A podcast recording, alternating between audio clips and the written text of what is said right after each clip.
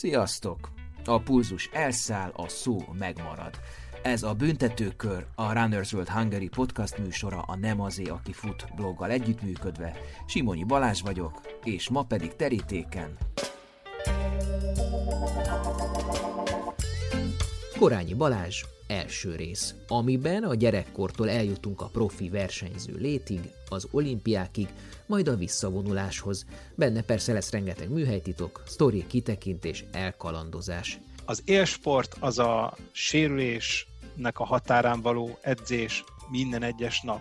És időnként átbillensz, túltolod, de, de ha nem vagy a sérülésnek a határán, akkor nem csinálod elég jól. Délelőtti edzés elvisz egy órát, délutáni edzés másfelet, kettőt, belerakod a gyúrást, belerakod a konditermet, nagy jó indulattal, kemény napokon négy egész órát el tud vinni a sport. Mit csinálsz a maradék húszban? Lóksz és nézed az MTV-t. Megkérdezte a, az ápolónő, hogy jól vagyok-e. Tehát kicsit ilyen remegő kézzel kérdezte, hogy jól vagyok-e. Mondtam, hogy teljesen jól vagyok. Miért? Mondta, hogy mert 2.11 a pulzusa, és ilyenkor az emberek már meg szoktak halni. Nem szoktam a saját adásaimat minősíteni, puncsolni magamnak, vagy hypolni, de ez tényleg egy nagyon érdekes három órás beszélgetés volt, pörgő, sok megvilágosodással és tanulsággal rendelkező dumálás. Most szólok, hogy a második részben pedig a futó karrier íve onnan folytatódik, hogy miként lesz egy 800 méteres futóból terepszáz alapító, majd többszörös 250 kilométeres ultrás, és ez az ultrás mivel tudja egyszerre magára haragítani az atlétákat, az atlétikai szövetséget és az ultrásokat. Atlétikában van egy piramis, alulról jön mindenki, megy fölfele, és szeretne egyre jobb lenni. Az ultrafutás nem ilyen. Az ultrafutás egy hobbisport, futók 99%-a hobbiból csinálja, és nincsen benne semmilyen aspiráció, hogy eljusson egy világversenyre. Szikár kiérlet nézőpontra, Spirjev táblázatra és hatásos érvekre számítsatok a szövetségi rendszerrel, szponzorációval, elittel és a Balázsnak felkínált dopping elutasításával kapcsolatban. Voltam én egyszer olyan csapatbuszon, ahol a hátsó soron a dobók beszélték, hogy kinek éppen melyik szer jön be jobban, és melyik nem. Hányan buktak meg közülük? Egy fél tucat legalább. Amerikában a doping egyetemi szinten nem menő. Egyáltalán nem menő. És volt olyan atléta a csapatban, aki meglepően fejlődött, érthetetlenül fejlődött a csapatban, és a saját edzőm rendelt ki doping ellenőrt, és buktatta meg a saját atlétáját, mert ez elfogadhatatlan. Mint tudjátok, az egész podcast célja, hogy időbeni és szakák szerinti átvedésekkel ugyan, de a futó történelem cserepeit valahogy egy mozaikká ragasszam össze. Az adássorozatban hosszan hallható kortársak, eljövendő futótettek és az oral history révén a múlt egyéniségei is. Ezzel párhuzamosan itt ajánlom figyelmetekbe a Runners World aktuális számát, amiben edzők, futók és sportpszichológusok járják körbe a mentális erő és a futás kapcsolatát. Mi zajlik a fejünkben, amikor futunk, és hogyan fejleszti egymást a test és a lélek.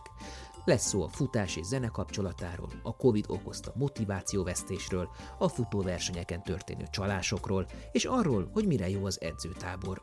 Megemlékezünk a nemrég elhújt Monspart Saciról, és egy exkluzív interjút is olvashattok, amit én készítettem Kilian Zsorné futófenoménnal. A Nem az aki fut blogon pedig számos extrát találhattok az adásokhoz, amik jól kiegészítik ezeket a podcast beszélgetéseket.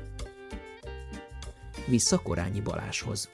Tíz évet élt Amerikában gyerekként, Felnőttként gazdasági újságírói munkája pedig Ausztrália, Norvégia, Németország csodás vidékeire sodorta őt és családját. Most pedig Brüsszelbe teszi át a székhelyét. Országról országra költözöm, új embereket ismerek meg, régieket hagyok el, új sportot kezdek, régieket hagyok el. Ennek ellenére szíve visszahúzza Magyarországra, hiszen itt vannak az emlékei, a barátai, egy szóval az otthona.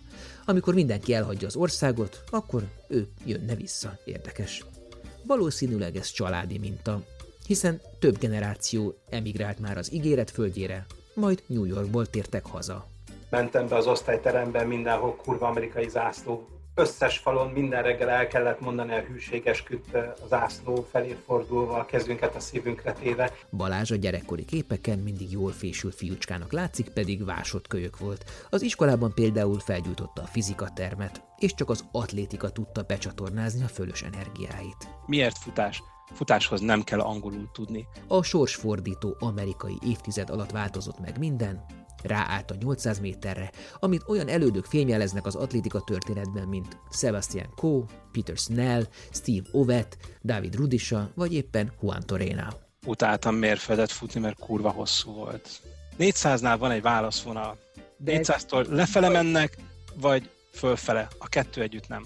Ez az a szám, ahol találkoznak a, a nációk, meg a genetikák, ahol mindenkinek esélye van. Egy jó 800-as 400 méteren is megállja a helyét. Eleve ez egy vízválasztó táv az atlétikában. Sem nem rövid, sem nem igazán hosszú, nem kell nagyon izmosnak és nagyon csontinak sem lenni. Akkor hozzám fordult a csapatkapitány, hogy, vagy a szövetségi kapitány, Balázs, 4x400, és azért az VB volt, tehát nem, nem a kerületi bajnokság.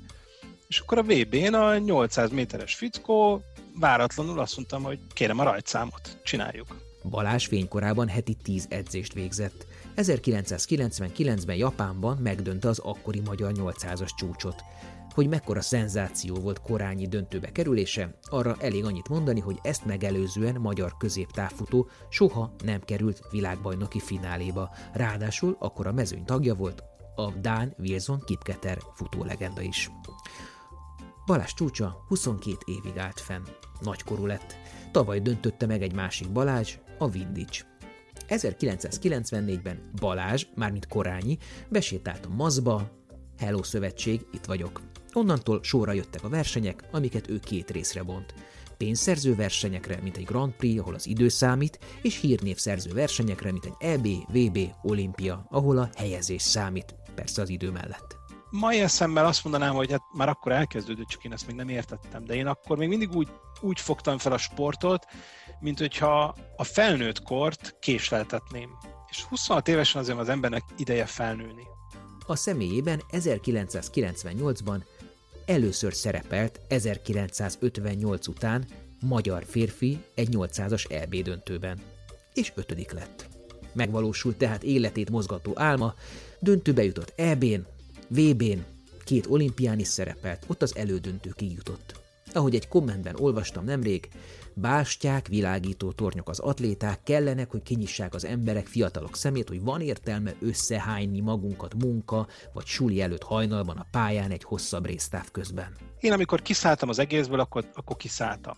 Két évig Szerintem egyáltalán nem futottam. Még a szigetre se jártam le. Balázs visszavonulása után a hírügynökségi munkára koncentrált. Ha te el akartad én a miniszterelnököt, vagy a, mit tudom, a királyt, nem tudom, volt-e ilyen eset, kettő telefon kapcsolással megtehetted egy órán belül? A királyt nem, de mondjuk a miniszterelnököt igen.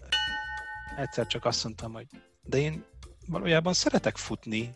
Én a versenyzést utáltam, versenyzésbe fáradtam bele. Utáltam már az a Korányi Balázs lenni, aki néznek, hogy na őt kell megfogni. De mocorgott benne a futóka, ami ikrek mellett nem olyan könnyű, de szerencsére felesége szintén zenész, azaz futó, a Budapest sportiroda veteránja és a Gizionok csapat anyja, Barát Gabi. Korányi ott volt a Magyar Ultrafutás intézményi elődjének megalapításakor, a nagy lelkesedés később jogi csürcsavarrá vált, Balázs ki is szállt az UFO-k adminisztrációjából kiderült az, hogy igazából nem tudunk jót tenni, mert, mert amit csinálunk, az a közösség felének szar lesz, de inkább a többségének, és, és valahogy mindig konfliktusba keveredünk, aztán elnökségen belül is konfliktusba keveredtünk. Aztán kitalálta a terepszázat, amiből később Csanya keze alatt az Ultra Trail Hungary kinőtt. Célba ért három Balaton szupermaratonon és három Spartatlonon, szépen elszórva 15 év alatt híres talpleválós leírása az Index fórumban, hát igen, hol volt akkor még Spartatlon magyar csapat, meg online követés, meg ilyenek, szóval ez a leírás akkor átment, hogy sokakat indított el az Ultra, illetve a Spartatlon felé, egyben lerakta a hősképző, önmisztifikálós versenybeszámolók alapjait is.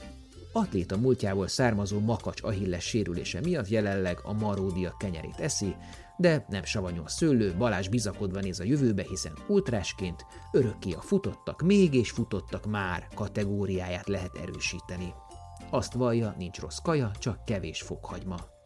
A büntetőkört, ezt a 800-asoknak kétkörös vesszőfutást, a hallgatóknak pedig két adásnyi kocogást most Korányi Balás futja. A zenei átkötéseket kedvenceitől válogattam. Rachmaninov, Wagner és Gorecki in the house.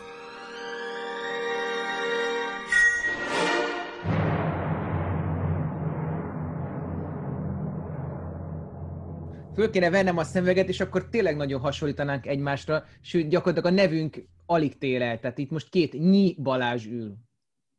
Direkt letoltam ma reggel, hogy még inkább hasonlítsunk. Úgy tudom, te nagyon jó fodrász vagy. Túlzás. Mondjuk úgy, hogy én vagyok a fodrász. Eszi, nem eszi, nem kap mást.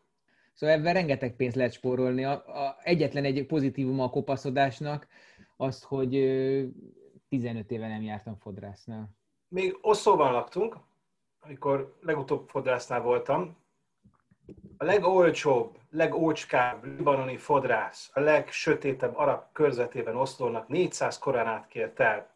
Tippem az, hogy az ilyen 16 ezer forint lehet, nem tudom átszámolni.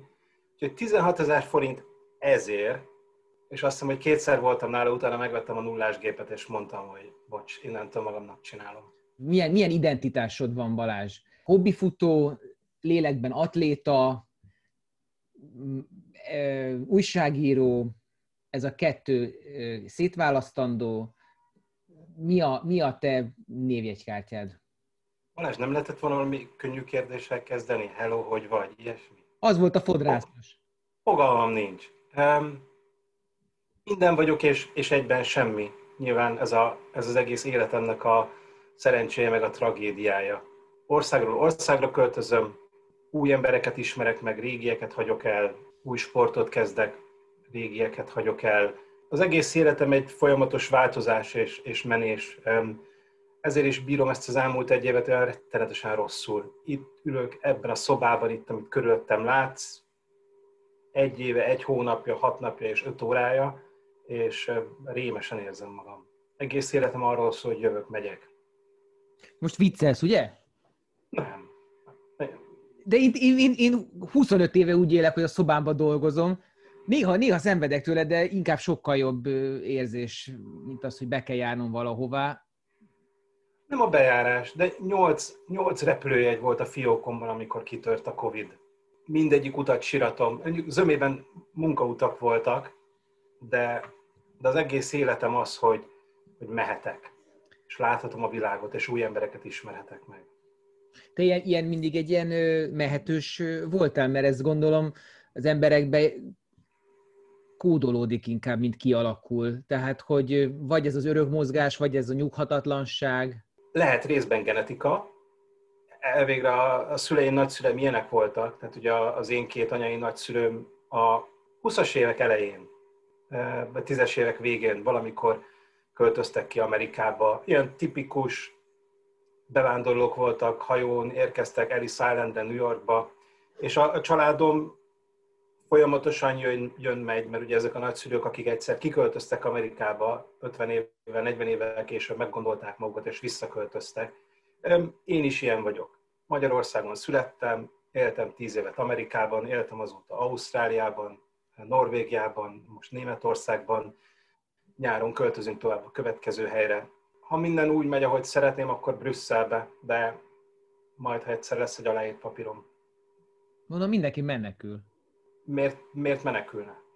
Hát nem tudom, nekem valahogy Oszló jobban hangzik, mint Brüsszel, de még a, ez, a, ez a Frankfurt, ez a Majna melletti Frankfurt? Így van, igen. Igen, tehát még, még az is, bár az ilyen technokrata város nagyon, de, de még mindig az is vagy jobban hangzik, mint Brüsszel, ami... Na jó, de ez a munkámról szól, és Brüsszel Európának a fővárosa ilyen szempontból nekem mind munka tökéletes. Nem tudom nagyon elképzelni, hogy én egy helyen legyek hosszabb ideig. Végülis akkor a gyerekek megtanulnak franciául is, a német meg a norvég után. Norvégot elfelejtették, de van helyett angol, igen. Ugye nem tudod ezt a kérdést megválaszolni, egy ilyen depressziós válaszba csapott át, hogy mi vagy te, De hogy jó, akkor, akkor próbálom dekódolni máshogyan, tehát akkor attól, hogy más sportot találsz, te még mindig erősen kötődsz az atlétikához, és való, valamennyire gondolom ez meghatározza a munka stílusodat, a hozzáállásodat az élethez? Mondjuk úgy, hogy futni szeretek. Ebben benne van az atlétika, ebben benne van a, az ultrafutás, ebben benne van a, a, a, a hobbi kocogás, ebben benne van a, mondjuk még a kirándulás is, hegyrejárás, az erdő, a természet szeretete. Én nem, nem szűkíteném le úgy, hogy az atlétika. Viszonylag kevés atlétikát nézek mostanában tévében. Attól még persze érdekel, de én a futásban vagyok szerelmes, és a futásnak rengeteg sok formája van. Nem is nagyon szeretem túlzottan kategorizálni. Ahogy így készültem az interjúra, gyűjtögettem róla dolgokat, és idézek valakit, jó? Csak hogy a hallgatók egy kicsit képet kapjanak rólad, hogy más mit láthatott belőled. Sajnos egy szót sem beszéltem vele annó. Egy rendezvényen később találkoztunk, mint újságíró, talán ott beszéltünk pár szót. Az biztos, hogy nagy bulik nem voltak nála, minden allűr nélkül lakott ott.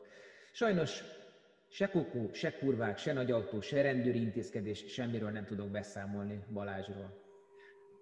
Egy jó barátom lakott ugyanabban a házban, ahol te. Ah, igen, igen, igen, igen, megvan. Jó. És, és gyakorlatilag azt mondta, hogy teljes feltűnés nélkül éltél, miközben te ugye válogatott atléta voltál, olimpiákra jártál, és emellé van egy olyan sztori, amit olvastam tőled, hogy tíz évvel az aktív pályafutásod után egy kávézóban kiszórták neked kakaóporral a 800-as rekordodnak az idejét. Szóval e között, a két dolog között azért elég nagy ív feszül, ugye? Tehát az ismertség és a teljes ismeretlenség, észrevehetetlenség. Az ismertség az egy nagyon rövid átmeneti időszak az embernek az életében. Három olyan évem atlétaként, amikor világszinten jegyzett sportoló voltam, amikor tényleg az utcán megismertek. És pont mire elkezdtem volna megszokni, ezzel együtt élni, kielvezni, addigra véget is ért. Tehát hova, hova legyenek sztáralűrjeim? Nem gondolom azt, hogy én olyan sok mindent letettem az asztalra. Egyszer nagyon jól jött, megmondom neked őszintén. Volt egy őrült szomszédom, aki meg volt győződve róla, hogy illegális nyomdagépeket működtetek a lakásomban, és éjjel szamizdatot nyomtatok. A rendőrséget is kihívta rám, és dörömbölt a falon éjszaka. Na de ez mikor Azt... volt? A 90-es években már lehetett, nem? Igen, lehetett, de mindegy, az olyan 98 magasságában volt egyébként. Uh-huh. Aztán ugyanebben az időszakban meghívtak engem a telesportba élőadás beszélgetni atlétikáról, és hát akkor viszonylag közel laktam a tévéhez, Arany János utca, és a stúdióba hazafele jövet, kint várt engem a ház előtt ez, a, ez az idős hölgy, és azt mondta, Korányi hát most láttam a tévébe. Most már tudom, hogy ön egy tisztességes ember, és bocsásson meg, hogy zaklattam. És mire gondolhatott, hogy fekvőtámaszozta, annak volt nyomdagép hangja, vagy, vagy mi? Elképzelni nem tudom. Nyilván az öreg nem volt százas, de, de látott a tévében, úgyhogy én tisztességes ember vagyok. hát, ha erre alapoznánk, hogy akik a tévében vannak tisztességesek, hogy kerültél te az egész sport per atlétika közelében? Te egy budai gyerek vagy, ugye? Én, én pesti gyerek vagyok. Akkor mit, mit kerestél te a Szabó Ilonka utcába? Hát oda költöztem. Én a, én a budai vár környékét imádtam, amikor végre egyszer saját lakást kellett vennem, akkor én azt mondtam, hogy én a várba szeretnék menni, oda nem tudtam, kicsit drága volt. Szabó Ilonkába találtam egy csodálatos lakást. Imádtam azt az utcát, a gázlámpáival, közel a Bécsi kapuhoz, nagyon klassz volt. Pesti gyerek vagy. Öt kell. Ahol túl sok pálya nincsen, túl sok zöld sincsen. Milyen gyerek voltál? Égetni valóan rossz, aki kegyelemkettesen ment át minden évben, akik csak azért nem buktattak meg, mert nem akarták, hogy visszajöjjön még egy évig. Én voltam, aki hat év alatt öt igazgatói intőt szedett össze, többek között azért, mert felgyújtottam a fizikatermet, csak úgy hetzből. Uh-huh. Szóval úgy, úgy nem voltam könnyű eset. Azért összeegyeztethetetlen nekem a, a te fizimiskáddal per megjelenéseddel, amikor már atletizáltál, mert ott egy ilyen jól fésült, korán kopaszodó, szemüveges fiú vagy, mindig is sajnáltalak, amikor szemüvegbe kellett futni, mert gondoltam, hogy a légellenállást még, meg, még jobban megdobja, miközben ott a nagy fekasrácok melletted hasítanak. Szóval, hogy kontrasztban van az, amit most elmondtál, azzal a, azzal a fiúval, fiatal férfivel, aki ott az atlétika pályán lihegve interjút ad a telesportnak mondjuk. Nyilván ez az image, ez nem azt mondom, hogy tudatos volt, de egy idő után már élveztem. Tehát én voltam, a, én voltam az a kis szerény, bölcsész típus a pályán, akit nem vettek komolyan azok, akik nem ismertek, mert hogy hát őt miért vegyük komolyan, aztán nyilván kielveztem, amikor lefutottam mindenkit. Úgyhogy egy idő után már direkt nem akartam a szemüveget letenni. Úgy gondoltam, hogy ez hozzá tartozik. Egyébként szemüveg nélkül is jól látsz? Vagy já, lát? Nem, de kontaktlencsét nyugodtan lehetett volna. Miért nem? Egy időben volt kontaktlencsét. És te bölcsész voltál? Mert olyan orvos fazonod van, de lehetnél miért? Én abszolút bölcsész. Aha, történész és politológus. Az Egyesült Államokban végeztem, egy Rutgers nevű egyetemen, New Jersey-ben. Igazából Amerikában kezdtem sportolni, ott változott meg minden az életemben. Tehát nekem Amerika egy sorsfordító időszaka volt az életemnek. Ez egy, ez egy egész évtized volt. De hogy kerültél te ki oda? Az egész ugye a nagyszüleimmel kezdődik. Ugye, a nagyszüleim, egyik nagyszülőm Szatmárból, a másik Győr-Sopron megyei faluból, Himódból ment ki, vándorolt ki Amerikába, találkoztak együtt a, a New Yorki munkás mozgalomban, jöttek össze, és ott született anyukám is. Aztán ezek a nagyszülők 1959-ben, amikor nyugdíjba mentek, rájöttek arra, hogy az ő amerikai nyugdíjukból azért nem sokat tudnak csinálni Amerikában, de az viszont Magyarországon eszetlen jó pénz. És hát kurva jók az 50-es évek Magyarországon, meg a 60-as, azok meg pláne milyen jó, haza kell jönni, nem?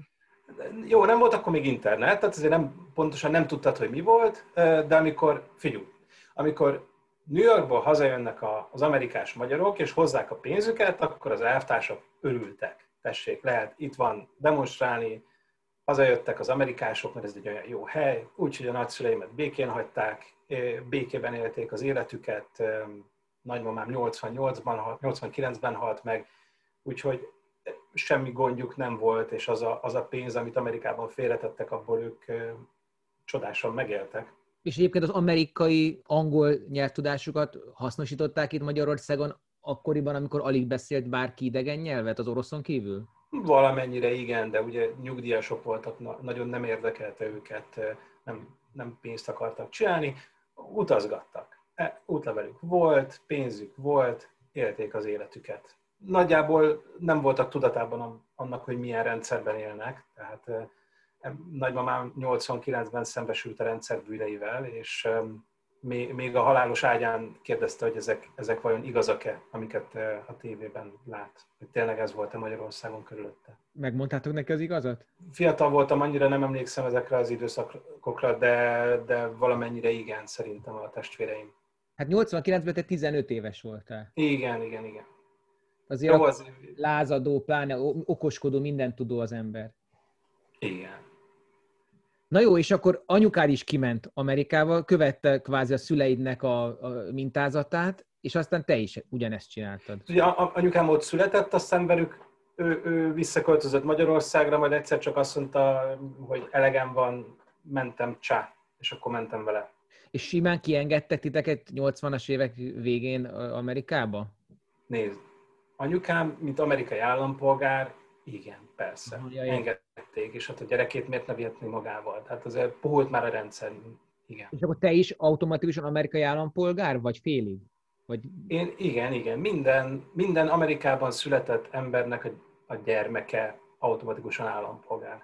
Aha, tehát nem minden Amerikában született gyerek automatikusan amerikai. Nem. Aha, értem. Tehát, de hogy várjad, hogyha anyukád itthon szült volna téged, akkor is amerikai lettél volna? Igen. Amerika nagyon könnyen ad állampolgárságot.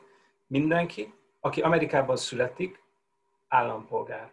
És az ő összes gyereke is állampolgár. Most hány állampolgárságod van? Kettő. Nem, nem kell ezeket gyűjteni, kettő elég.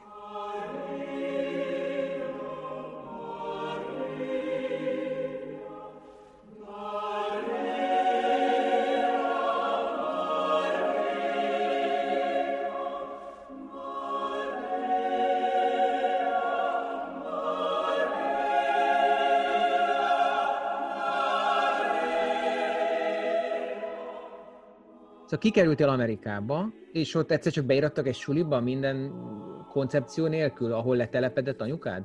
Hát annyi volt a koncepció, hogy olyan, körzet, olyan helyre költözött, ahol az állami iskolák elég jó minőségűek voltak. Ez Washington külvárosában, egy, egy, egy Bethesda nevű kisvárosban, ahol jó minőségű állami iskolába kerültem, és ott, ott indult el minden igazából. Gyerekkorom egyik kedvenc könyve, szerintem körülbelül akkor íródott és játszódott egy Amerikába kikerült magyar srácnak az Iskola busszal Amerikában. Is megvan ez a könyv? Nem, nem ismerem. És akkor ez egy tök érdekes volt olvasni a 90-es éveken, hogy egy kb. úgy, ahogy te 87-ben kikerült srác, ö, hogyan kerül be az iskolarendszerbe, hogyan találkozik Amerikával, ezekkel a nagy méretekkel, meg a teljesen más világgal és világképpel, mint ami Magyarországon van. Egy ilyen, egy ilyen kamasz srácnak a leírása. Gondolom ugyanezeket éltem végig, mint, mint amit a könyv leírt. Tehát ugye reggel jött értem az iskola busz, és mentem be az osztályterembe, mindenhol kurva amerikai zászló. Összes falon minden reggel el kellett mondani a hűségesküt az zászló felé fordulva, a kezünket a szívünkre téve. Igen. Minden meccs előtt el kellett énekelnünk az amerikai himnuszt, de az összes gimnázium, érted? Tehát ugye jött a szomszéd iskola, akkor is himnuszt énekeltünk. Péntek délutánonként amerikai foci meccs volt, akkor nem csak az iskola ment ki, hanem az egész körzet, és akkor így ezrével jöttek a, a környékről az emberek megnézni a gimnáziumi foci meccset. Szóval ilyen tökéletesen tipikus külvárosi gimibe jártam. Hallgatóknak mondom, hogy Balázsra fölvetettem egy mikrofont, mert nagyon gyenge volt a hangminőség, szóval ezért hallottok egy kicsit másfajta karaktert. Szóval ott vagy kin, gondolom nem az atlétika volt ott a legnépszerűbb sportág Betesdában, tehát az amerikai foci, a jégkorong, a kosár, baseball minden előrébb volt. Ezt nem, nem mondanám így mondjuk, hogyha a menő gyerekek fociztak, de, de attól még az atlétika csapat volt a legnagyobb. Fontos volt, hogy sportolj. És rengetegen, százával sportoltak az iskolából. Minden iskolának volt, hát nem akarok túlozni, de legalább két tucat különböző sportcsapata. A tenisztől kezdve a, a, a cheerleadingig. És iskola után én megkockáztatom, hogy az emberek többsége nem ment haza hanem, hanem, hanem valamilyen iskolai utáni foglalkozáson ott maradt. Többségében sport volt, de rengeteg klub is volt. Nem volt gáz atlétizálni. Azt nem mondom, hogy menő volt, de, de nagyon-nagyon-nagyon sokan atlétizáltak.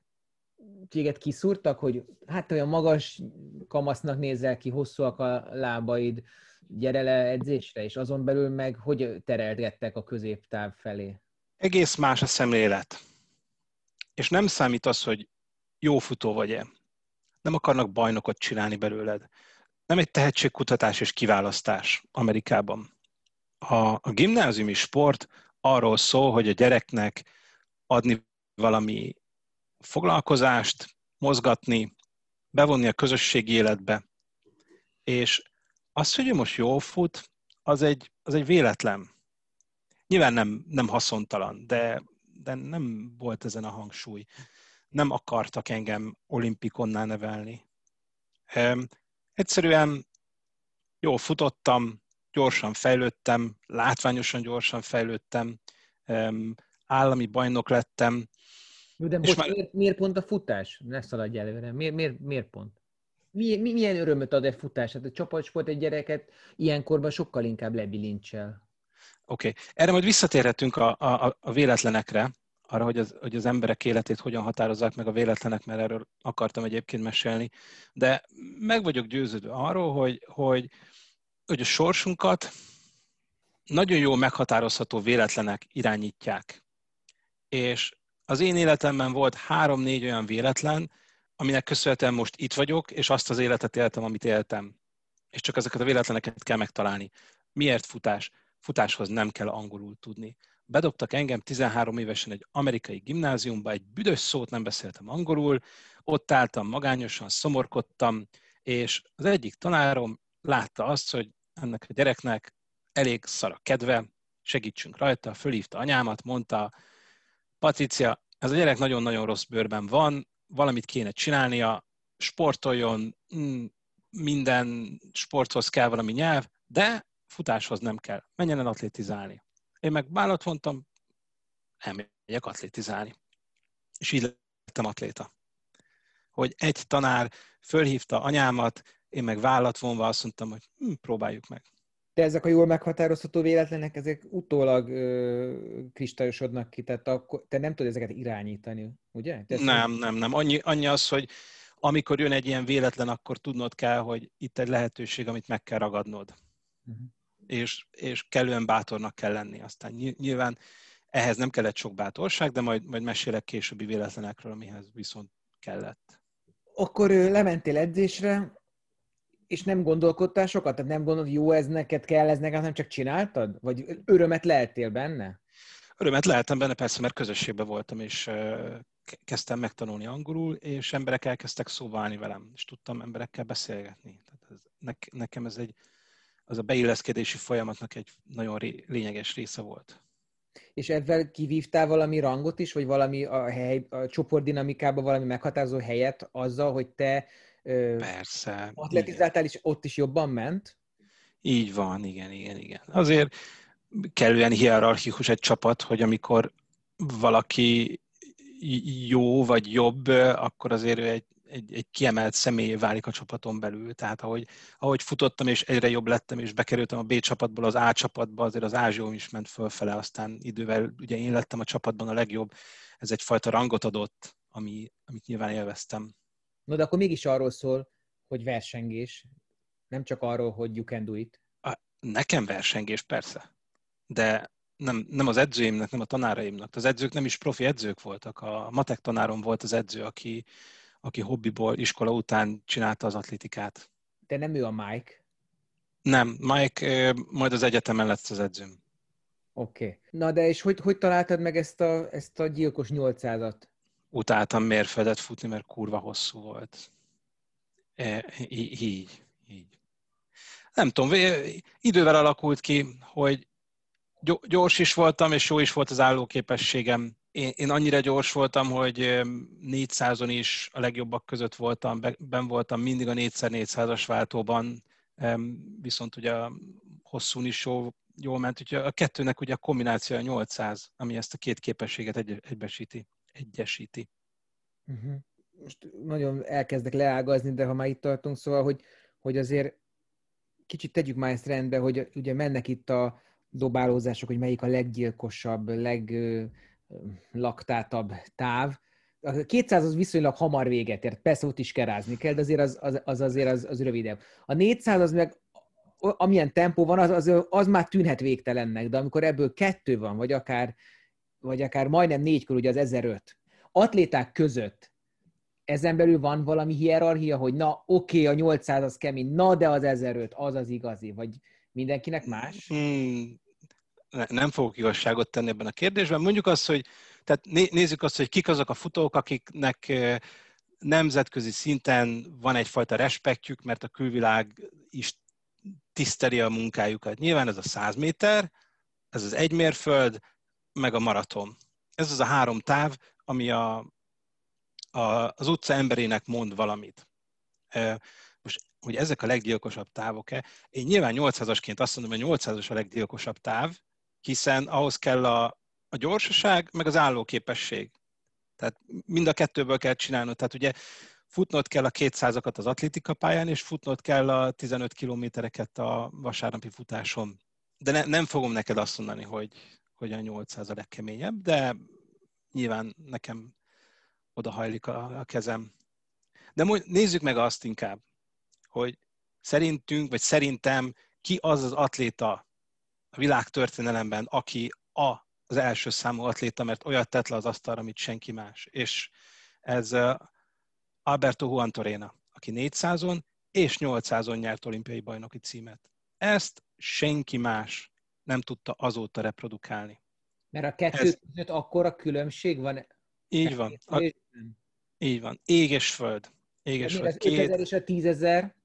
Nem, az, az nagyon-nagyon hasonló, mert ugyanabban a felkészülésben futod őket. És 1500-os is tud nagyon jó 5000-est futni. Uh-huh. 400-800, 400-nál van egy válaszvonal. De 400-tól lefele mennek, vagy fölfele. A kettő együtt nem. De ez, ez egy fizikai választóvonal? Igen, igen. Van valami fiziológiája?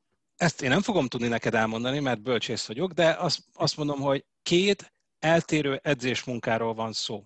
Ezt a fajta terhelést kevesen bírják, hogy ezt is meg azt is csinálni, és még kevesebben tudják jól csinálni a kettőt.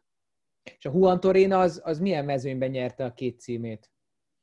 Zseniális mezőnyben. Ha jól emlékszem, a 76-os olimpia volt, de most ezt meg kellett volna néznem előtte.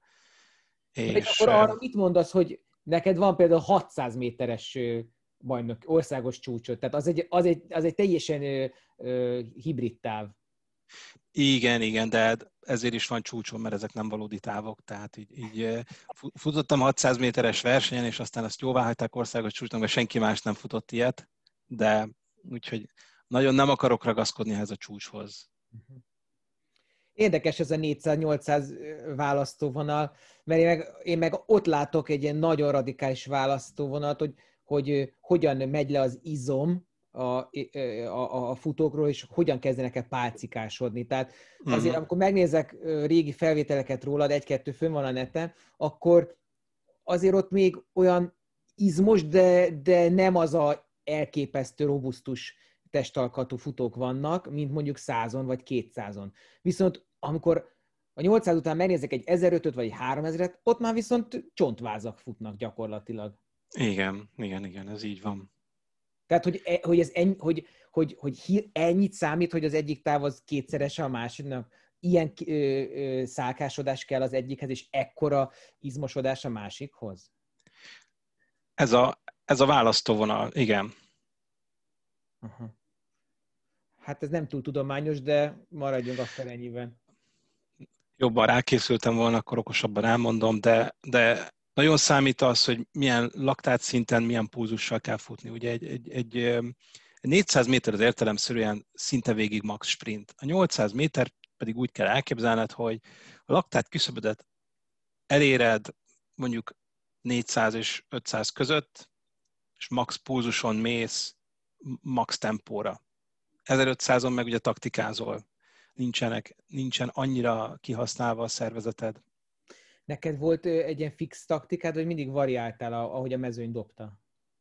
Kiváló hajrás voltam, úgyhogy sosem szerettem előfutni, mert tudtam, hogy az utolsó 150-en el tudok menni szinte mindenki mellett, hanem is mindenki mellett, úgyhogy mondjuk úgy, hogy ritkán láttál engem vezetni egy mezőnyt az elején.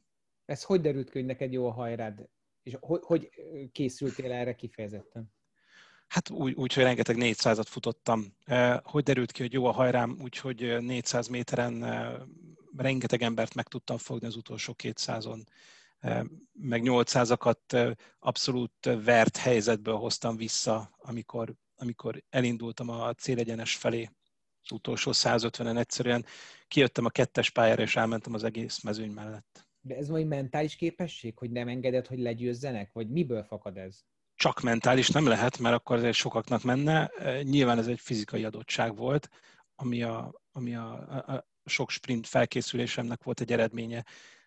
És ugye itt kanyarodok vissza Juan Torénára. Tehát, hogy nyilván nekem hasonló adottságaim voltak, de nem azon a szinten. Nyilván én nem voltam kétszeres olimpiai bajnok, de, de ugye az én adottságaim pont ebbe a, ebbe a zónába estek bele a 400-800, ez a két lehetetlen szám. Tehát amikor a 99-es világbajnokságon a 4x400-as váltónak kiesett az egyik embere az utolsó pillanatban, de úgy értem, tehát a bemelegítés közben, és akkor ott állt a csapat, hogy hoppá, nincsen váltónk, akkor hozzám fordult a csapatkapitány, hogy, vagy a szövetségi kapitány, Balázs, 4x400, és azért az VB volt, tehát nem, nem a kerületi bajnokság, és akkor a VB-n a 800 méteres fickó váratlanul azt mondtam, hogy kérem a rajtszámot, csináljuk. De ez még mindig felveti azt a kérdést, hogy akkor ezeken a távokon, mondjuk akkor maradjunk a 800-nál, gyakorlatilag azoknak a fickóknak kell mindig nyernie, akiknek jó a hajrája.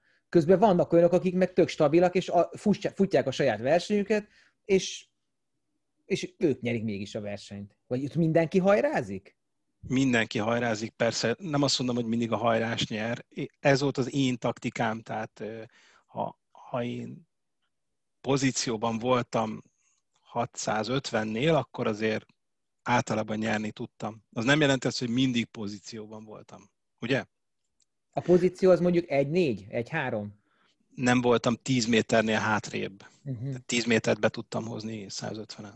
És ez a, ez a hajrá képesség, ez például ott a középiskolában, illetve aztán később az egyetemen, 80-as évek, 90-es évek elején, ez, ez meg tudott mérődni, vagy, vagy ott már voltak speciális orvosi vizsgálatok, vagy valami terhelés életani vizsgálat, amivel téged szűrtek, monitoroztak, terelgettek? Az én első komolyabb vizsgálatom az már Magyarországon volt, akkor már profi atléta voltam, és olimpiára készültem. Amerikában amatőr szinten ezt nem veszik olyan komolyan. Uh, nagyon magas szintre kell eljutnod ahhoz, hogy ezt a fajta támogatást megkapd. 99-ben, vagy, vagy ilyesmi szerintem, amikor sportkórházban engem föl, fölraktak a futószalagra, és um, ott volt az első ilyen vizsgálat, akkor derült ki például, hogy a tüdőkapacitásom, nem tudom, a felső 1%-nak a tetején van, és akkor föl, fölraktak engem a futószalagra ezekre a három perces futásokra tejsavat mérni, és emlékszem arra, hogy a, a vége felé megkérdezte a, az ápolónő, hogy jól vagyok-e, tehát kicsit ilyen remegő kézzel kérdezte, hogy jól vagyok-e, mondtam, hogy teljesen jól vagyok, miért? Mondta, hogy mert 2.11 a pulzusa, és ilyenkor az emberek már meg szoktak halni. Mondtam, hogy nem, menjünk tovább, jó, jól vagyok. Úgy, Mennyi a VO2 maxod?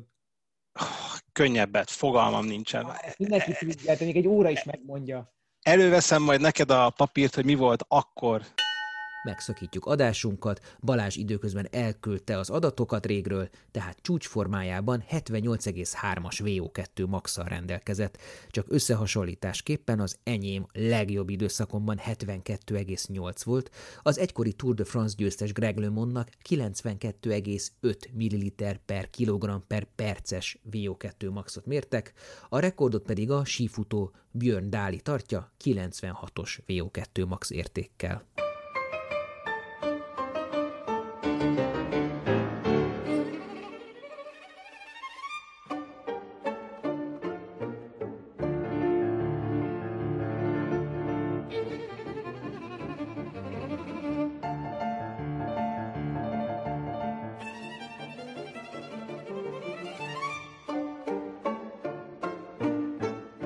Amiről nem mesélt, nem tudom mennyire releváns a te tehát édesapád nem került szóba, őről mit lehet tudni? Édesapám 1980-ban meghalt, én akkor hat éves voltam, nekem csak emlékfosszányaim vannak apukámról, ezért sem nagyon tudok mesélni.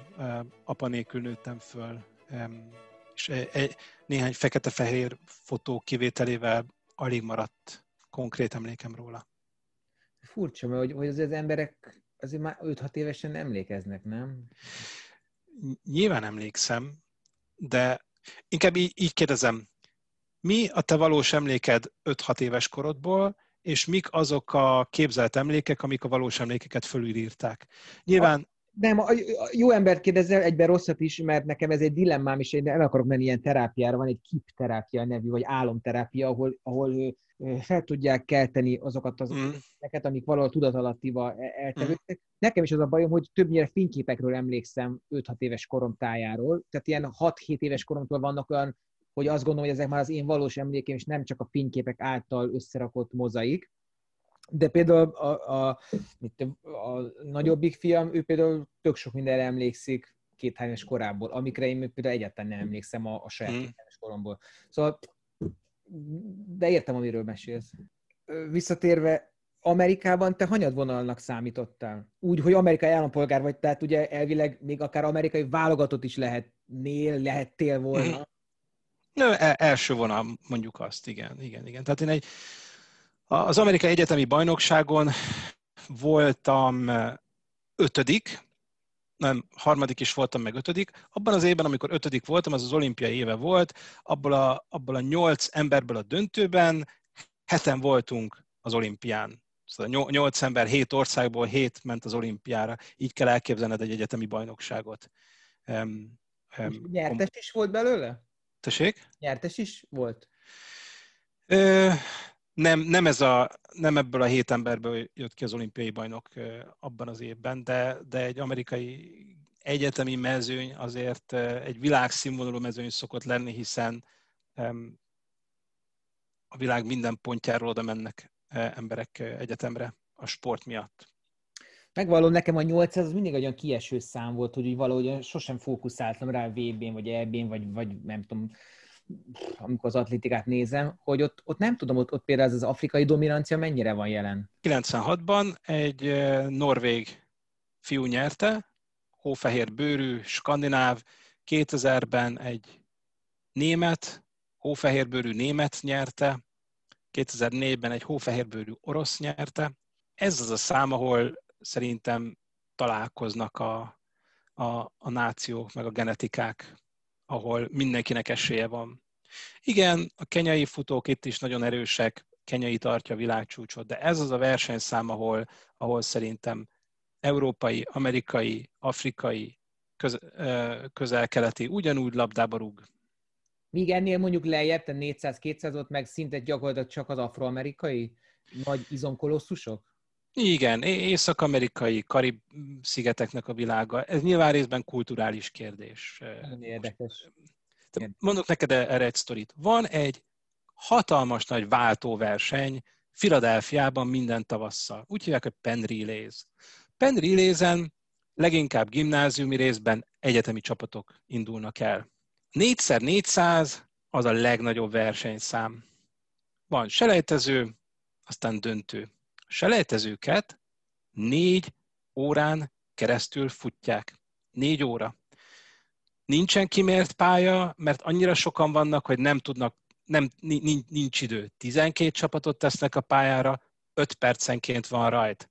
Fölraknak 12 csapatot, elindítják. Elindítják, 5 perc múlva megy a következő. Tehát 5 percenként 12 csapat 4 órán keresztül. Ez a 4x400.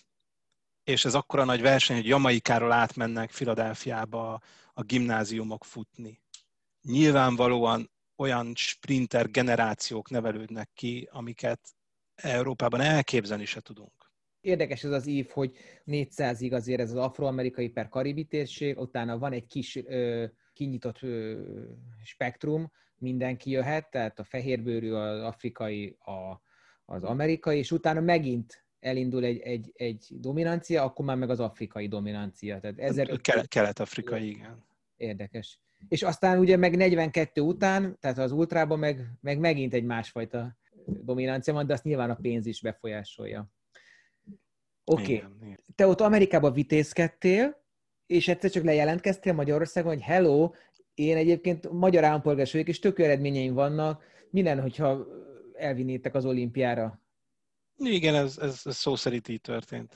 Ez, ez úgy hangzott, mint hogyha viccelnéd, de tényleg így történt? Tényleg így történt. 1994. augusztusa, éppen indultam vissza, Amerikába kezdődött az egyetemi tanév, Budapesten töltöttem a nyarat, és gondoltam, ah, most már egész jókat futottam, bemegyek a Magyar Atlétikai Szövetséghez. Csak így bemutatkozni.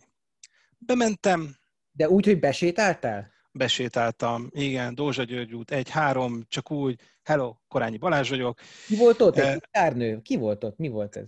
Titkár, nem, egyébként szerintem pont lehet, le, azt hiszem, hogy talán pont a főtitkárba botlottam bele, nézett rám, hogy oké, okay, fáradjon be abba az irodába, ott a szövetségi kapitány. Mérei László, szövetségi kapitány, leültetett, nézegetett, kérdezte, hogy mennyit tudok 800-on. Mondtam, hogy hát 1.47.81-et futottam idén. Mérei nézett rám, nem mondta, hogy hiszi is, meg nem is. Mondta, hogy ez jó, előhúzott egy magyar ranglistát, mondta, hogy szép, de ezzel vezetném a magyar ranglistát. Tehát, hogy, hogy oké, okay, hogy tehát biztos így volt, nem kételkedik, de azért, azért egy kicsit mégiscsak. Úgyhogy ennyiben maradtunk, hogy hát én megyek vissza Amerikába, és következő évben, hogyha lennék olyan jó, néha egy-egy versenynek a jegyzőkönyvét faxoljam már el neki.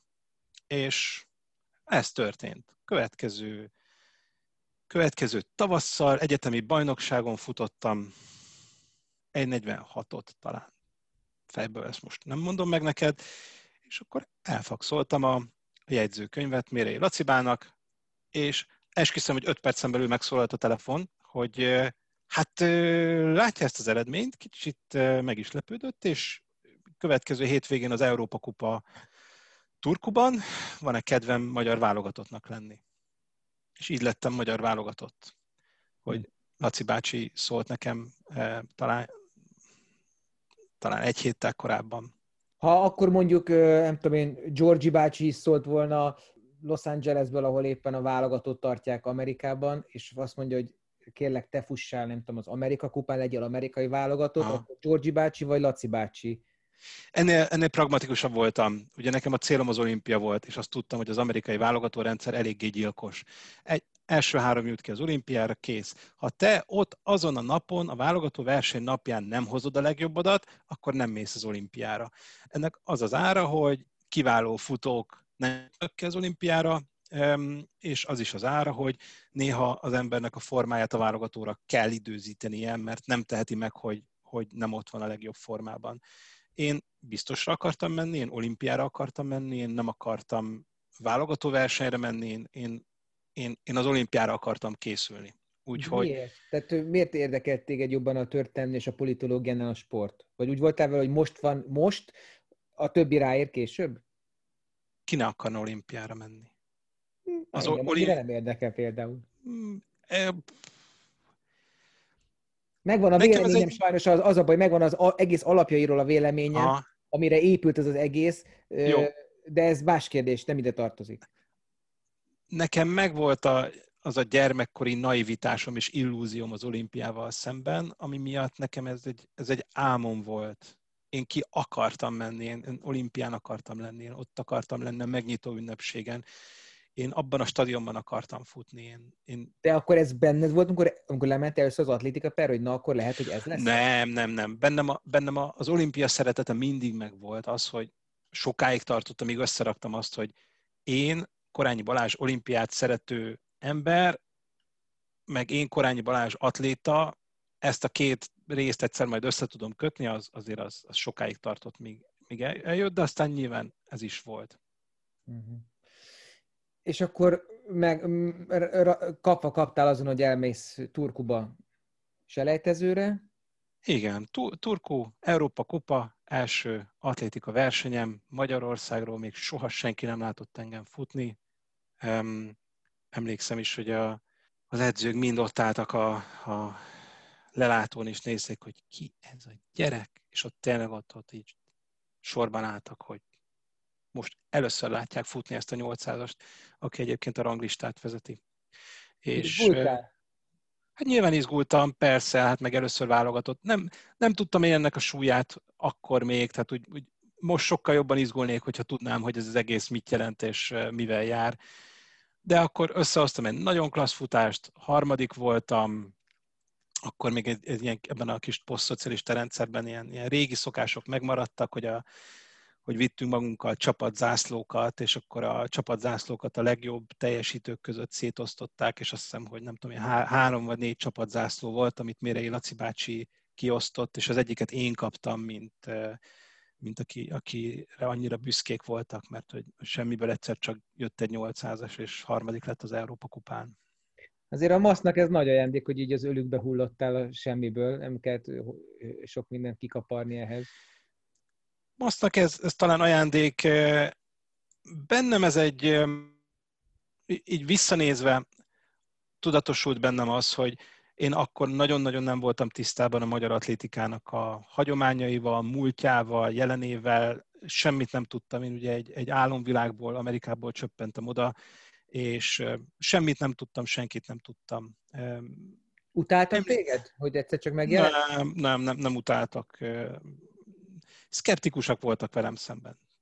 Nem egészen értették, hogy én milyen fajta edzés munkából csináltam meg azt, amit csináltam, mert annyira eltérő volt az a munka, amit csináltam, hogy nem értették, más edzésmódszerrel készültem. Tehát volt olyan edző, aki... Lehet erre más edzésmódszerrel készült? Ez... Ó, ezerféle edzésmódszer van, ne vicceljen már. Volt egy magyar edző, a, az Újpest edzője, aki elkérte az edzésnaplómat, és én nagyon szívesen odaadtam, és ő egy hétig tanulmányozta, és visszaadta, és azt mondta, hogy oké, okay, nem tudja, hogy én miből futottam ezeket az eredményeket. Egyszerűen nem tudta fejben összerakni, hogy, hogy az a munka, meg az, az az eredmény, hogyan vannak összhangban egymással. Tudsz mondani egy példát, amit mondjuk a széles néptömegek, néptömegek akik minket hallgatnak, azok is megértik, és nem levecsülve őket, de hogy látják mondjuk azt a különbséget, amit mondjuk Újpesten csinált az, edző, és amit mondjuk te. Tehát... Jó, igen, igen, igen. Nagyon egyszerű. Sokkal kevesebb volument futottam. Ez azt jelenti, hogy hetente kilométerben futottam 67 kilométert, míg sorstársaim 80 és 100 között futottak. Kevesebbet futottam, és lényegesen intenzívebb résztávokat futottam az atlétika pályán, és fontos, minden hétvégén versenyeztünk.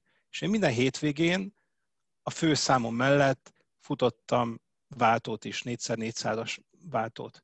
Ami azt jelentette, hogy az én heti legkomolyabb, legminőségibb munkám az egy verseny volt. Ugye nem kellett mindig a 800 métert ugye olimpiai szinten futnom, különböző versenyek voltak, néha a helyezés számított, de, de az edzés munkába beletartozott az is, hogy fáradtan, elsavasodott izmokkal, egy óra pihenővel odaálltam 4x400-at futni, és futottam egy max 400-at. Olyan fajta gyorsasági állóképességi munka, amit szokásos keddi edzésen nem nagyon lehet reprodukálni, és ami, ami Magyarországon nem volt meg, nem, nem nagyon volt kultúrája ennek, hogy, hogy például egy, egy versenyen kettőt futni. Eh. A másik az, hogy, hogy szerintem sokkal komolyabban vettük a pihenő időszakokat. Tehát ugye ben, sokkal inkább benne volt a ciklikusság, a pihenőhét, az tényleg pihenőhét volt. Magyarországon a pihenőhét az ugyanúgy kemény hét, és eh, szerintem egy kicsit így túlfutották magukat a magyar futók, de a másik, a másik különbség az a mentalitás, az a győzni minden áron amerikai mentalitás. Ezt, ezt nagyon nehéz szavakban elmondani, ugye ezt amerikai filmekből valamennyire átjön. Tehát mondtam azt, hogy a gimnáziumban ugye nem arra ment rá, hogy, hogy legjobbnak lenni, hanem azt, hogy a gyerek sportoljon. Aztán nyilván ez, ez idővel tolódik el egyetemen, és aztán később pedig ez a Dávid is legyőzheti Góliátot, mentalitás minden versenyen, ez nagyon hasznos volt számomra, hogy, ahogy fejben összeraktak engem az edzők, és odállítottak a pályára. És el tudtam hinni minden alkalommal, hogy igen, én vagyok a legjobb. Ezt szorítottál itt ki valakit a csapatból, vagy egyszerűen nem ment volna senki az olimpiára, hiszen nem volt... Nem, nem ment volna senki. Az olimpiai szint az, az egy objektív szint, van egy A szint, ha azt eléri az ember, akkor mehet az olimpiára, maximum három versenyző, kicsit ez változott azóta, de, de nekünk akkor nem volt se A, se B szintes versenyzőnk, én voltam, én voltam akkor az egyedüli, aki futott olyan szintet, hogy mehetett volna. Csak a hallgatónak mondom, hogy el tudják képzelni, hogy például 98-ban volt Európa-bajnokság Magyarországon, atlétikában, és 1958-ban volt utoljára 800-on férfi részevője magyar országról ennek a számnak. Erre nem mennék megesküdni, ha ezt megnézted, akkor biztos így van, úgyhogy... Szent Gáli volt 58-ban. Igen, igen. Szent Gáli viszont egy elképesztő nagyot futott. Az... De és ő is ötödik lett, mint ahogy te a budapesti EB-n mm. 98-ban. Mm. És itt akarok visszacsatolni arra, amit mondta, hogy győzni minden áron, hogy ott elkapott téged a csaj a, a Telesport részéről egy ilyen ö, véleménynyilatkozatra a célbeérés után, és azt mondott, hogy az életemért futottam. Ez nagyon, nagyon habzónak hangzott, és aztán ez még visszaköszön később még a Spartatlon kapcsán is, ugye, hogy amikor először részt vette, akkor jött ez a spártai hős képzés a te ja, ja, ja, is, tehát hogy, hogy ha most tényleg komolyan veszük, hogy azt mondod, hogy az életedért futottál, akkor ez mit kell érteni? A karrieredért, a pénzedért? Az... Nem, nem, nem, nem. Azért az inkább az, az ott mondjuk az, hogy a fiatal futó próbál valami nagyot mondani a, a kamerának. Az, az EB-nél azért azt tudni kell, hogy ahhoz, hogy te döntőbe tudjál futni, előtte való nap, meg az az előtti nap is kell futnod. Tehát ugye az ember fáradtan áll oda, két futáson a lábában, és mire te beérsz a döntőben, a célegyenesbe, azt várod, hogy bármelyik pillanatban le fog szakadni a lábad. És egyrészt ez egy felszabadulás, hogy végre vége, másrészt meg az, hogy ezt a 100 métert kell még beletennem ahhoz, hogy meglegyen az, amiért dolgoztam. És itt van 100 méter, 120-150 méter. És én ott egy nagyon komoly hajrával jöttem fel az ötödik helyre, futottam egy országos csúcsot, életemért futottam, az mondjuk egy ilyen hülye kifejezés, de mondjuk azt, hogy, hogy mindent beleadtam, tehát hogy nem marad bennem tartalék és úgy értem be a célba, hogy nem volt bennem semmi csalódás. Egy kicsit még oda menjünk vissza, hogy találtam egy ilyen nyilatkozatot is tőled, hogy a helyezés minősít, a többi ráadás. És ezt nagyon kategorikusan leszögezett kétszer is ebbe az interjúba. Tehát, hogy ez alatt... A, a, hely, a helyezés, nem az idő? Nyilván akkor revidálom a gondolataimat. Ez egyébként, jó, ez, ez versenytől függ. Tehát kétfajta verseny van. Van a, van a hírnévszerző verseny, ez az Európa bajnokság, olimpia, világbajnokság, ahol, ahol csak a helyezés számít, és minden más az lényegtelen. Aztán vannak a Grand Prix versenyek, van, ahol, ahol tényleg az időért futsz, aztán mindegy, hogy hányadik vagy, mert az idő eredmény számít. Úgyhogy nyilván sokat számít, hogy milyen versenyről van szó. Igen, ezt 98. júliusában nyilatkoztat a Fejér megyei hírlatnak. A helyezés számít, a helyezés minősít a többi ráadás. Gondolom ez az Európa bajnokságnak a kontextusában, mert, egy, mert, mert az EB-n tényleg csak az számít, hogy hányadik vagy, hogy, hány, hogy, hogy milyen idő futsz, kit érdekel. De az olimpián meg ugye a helyezés az indiferens. Nem, csak a helyezés számít. Olimpián... Az olimpiára bekerüléshez. Igen, igen, igen, igen. Hát olimpiára idővel mész ki. Egy nagyon rövid kitérő, hogy te hogy lettél a Fehérvári Sportklub tagja, az Araknak a tagja, Alba Régi Atlétikai Klub? Vagy miért? Hát, hogy... Lehet igazolni valahová? Hát igen, le kellett igazolni valahová, és ez, ez megint csak egy véletlen. Tehát ugye volt az az ominózus beszélgetés a szövetségi kapitánya, hogy hello, itt vagyok. Laci mondta, hogy hát kéne nekem egy klub. Én megmondtam, hogy honnan talál az ember egy klubot? Fogalmam nincs, tehát mondjon már nekem egy klubot. Amerikában egyetlen magyar futót ismertem, aki úgy szintén Balázs volt, Nebraska Egyetemre járt, Tölgyesi Balázs, és egyszer összefutottam vele, mondtam neki, hogy hello Balázs, te is Balázs, én is Balázs, mindketten futunk, ő 1500-at. Mondtam, hogy figyelj Balázs, hol talál az ember klubot? És akkor nézett rám, hogy hát gondolkodom egy kicsit, majd így, így majd szólok. És ő megszólt a saját edzőjének, aki Fehérváron az Arakban volt edző, és ő engem fölhívott másnap. Hírt Károly, kiváló edző, nagyon örülök, hogy fölhívott, és úgy így lettem arakos, hogy egy nebraszkai futó leadta a drótot az edzőjének, hogy keresek Magyarországon egy klubot. És akkor kinek az edzés tervét követted, a Hírt Károlyét, vagy Mike-ét, aki egyetemi edződ volt? Hiszen mondtad, hogy akkor a diszkrepancia volt a... a igen, a igen, igen, igen, igen. Erre mondanám, hogy ez nem ilyen egyszerű, de inkább elmondom folyamatában. Tehát ugye hazajöttem, Karcsi átnézte az edzésnaplómat, ugyanúgy egy kicsit szkeptikusan mint mindenki más Magyarországon, viszont Karcsiban volt annyi rugalmasság, hogy ő, ő tovább tudta gondolni azt az edzésmódszert. És eleinte sok tanácsot kaptam Mike-tól, hogy hogyan kéne továbbvinni, aztán Karcsi szépen tovább tudta vinni, és korábbi alapokra építve tudott nekem saját edzéstervet írni. Úgyhogy nem alakított át radikálisan, hanem, hanem tovább fejlesztette. Tehát végül is a, a, a Mike módszert vittem tovább kicsit karcsis felütéssel. És például ez, azt, hogy amikor visszanézem ilyen felvételken, ez a, ez a klasszikus magas sark, sarokemeléssel futsz, tehát a, a, ahogy, ahogy a szépen futnak ugye a, a profi atléták, hogy ezt például, ezt például évek alatt sajátítja az ember, enélkül például nem is megy, ilyen szinten, nem, nem lehet ilyen szinten futni tehát hogy a seggedet verjed a, a, a sarkaddal? Mert, mert az ugrások a... aztán ugye nyilván lomhán futnak, meg feltétlenül a maratonon sem futnak úgy, hogy verik a sarkokat, de például a Gepselassie a maratonon is úgy, meg a Bekele is úgy oda vágja, mint ahogy kell. Szerintem az emberek futó technikája 99%-ában adottság. Olyan stílusod van, amilyen.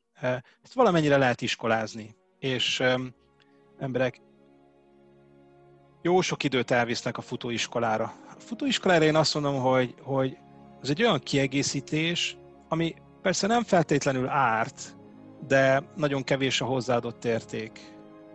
Én, én azt gondolom, hogy akkor futóiskolázik az ember, amikor már minden mást megcsinált. Nem, nem azon múlik. Ez egy kis extra. De akkor nálad ez ösztönös volt? Érted? Szerintem igen.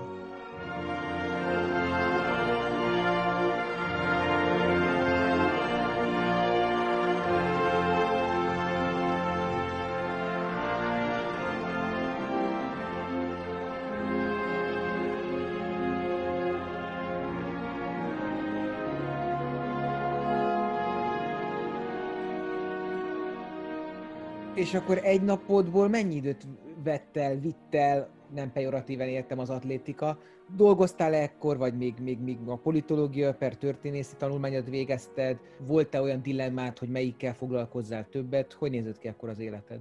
A futás túl kevés időt vitt el, viszont borzasztóan fárasztó volt. Ugye nekem ezért nem fekszik a tipikus profi atléta élet, mert fölkelsz reggel, elmész megcsinálod az átmozgató edzésedet, aztán lóksz délutánig a, a főedzésig.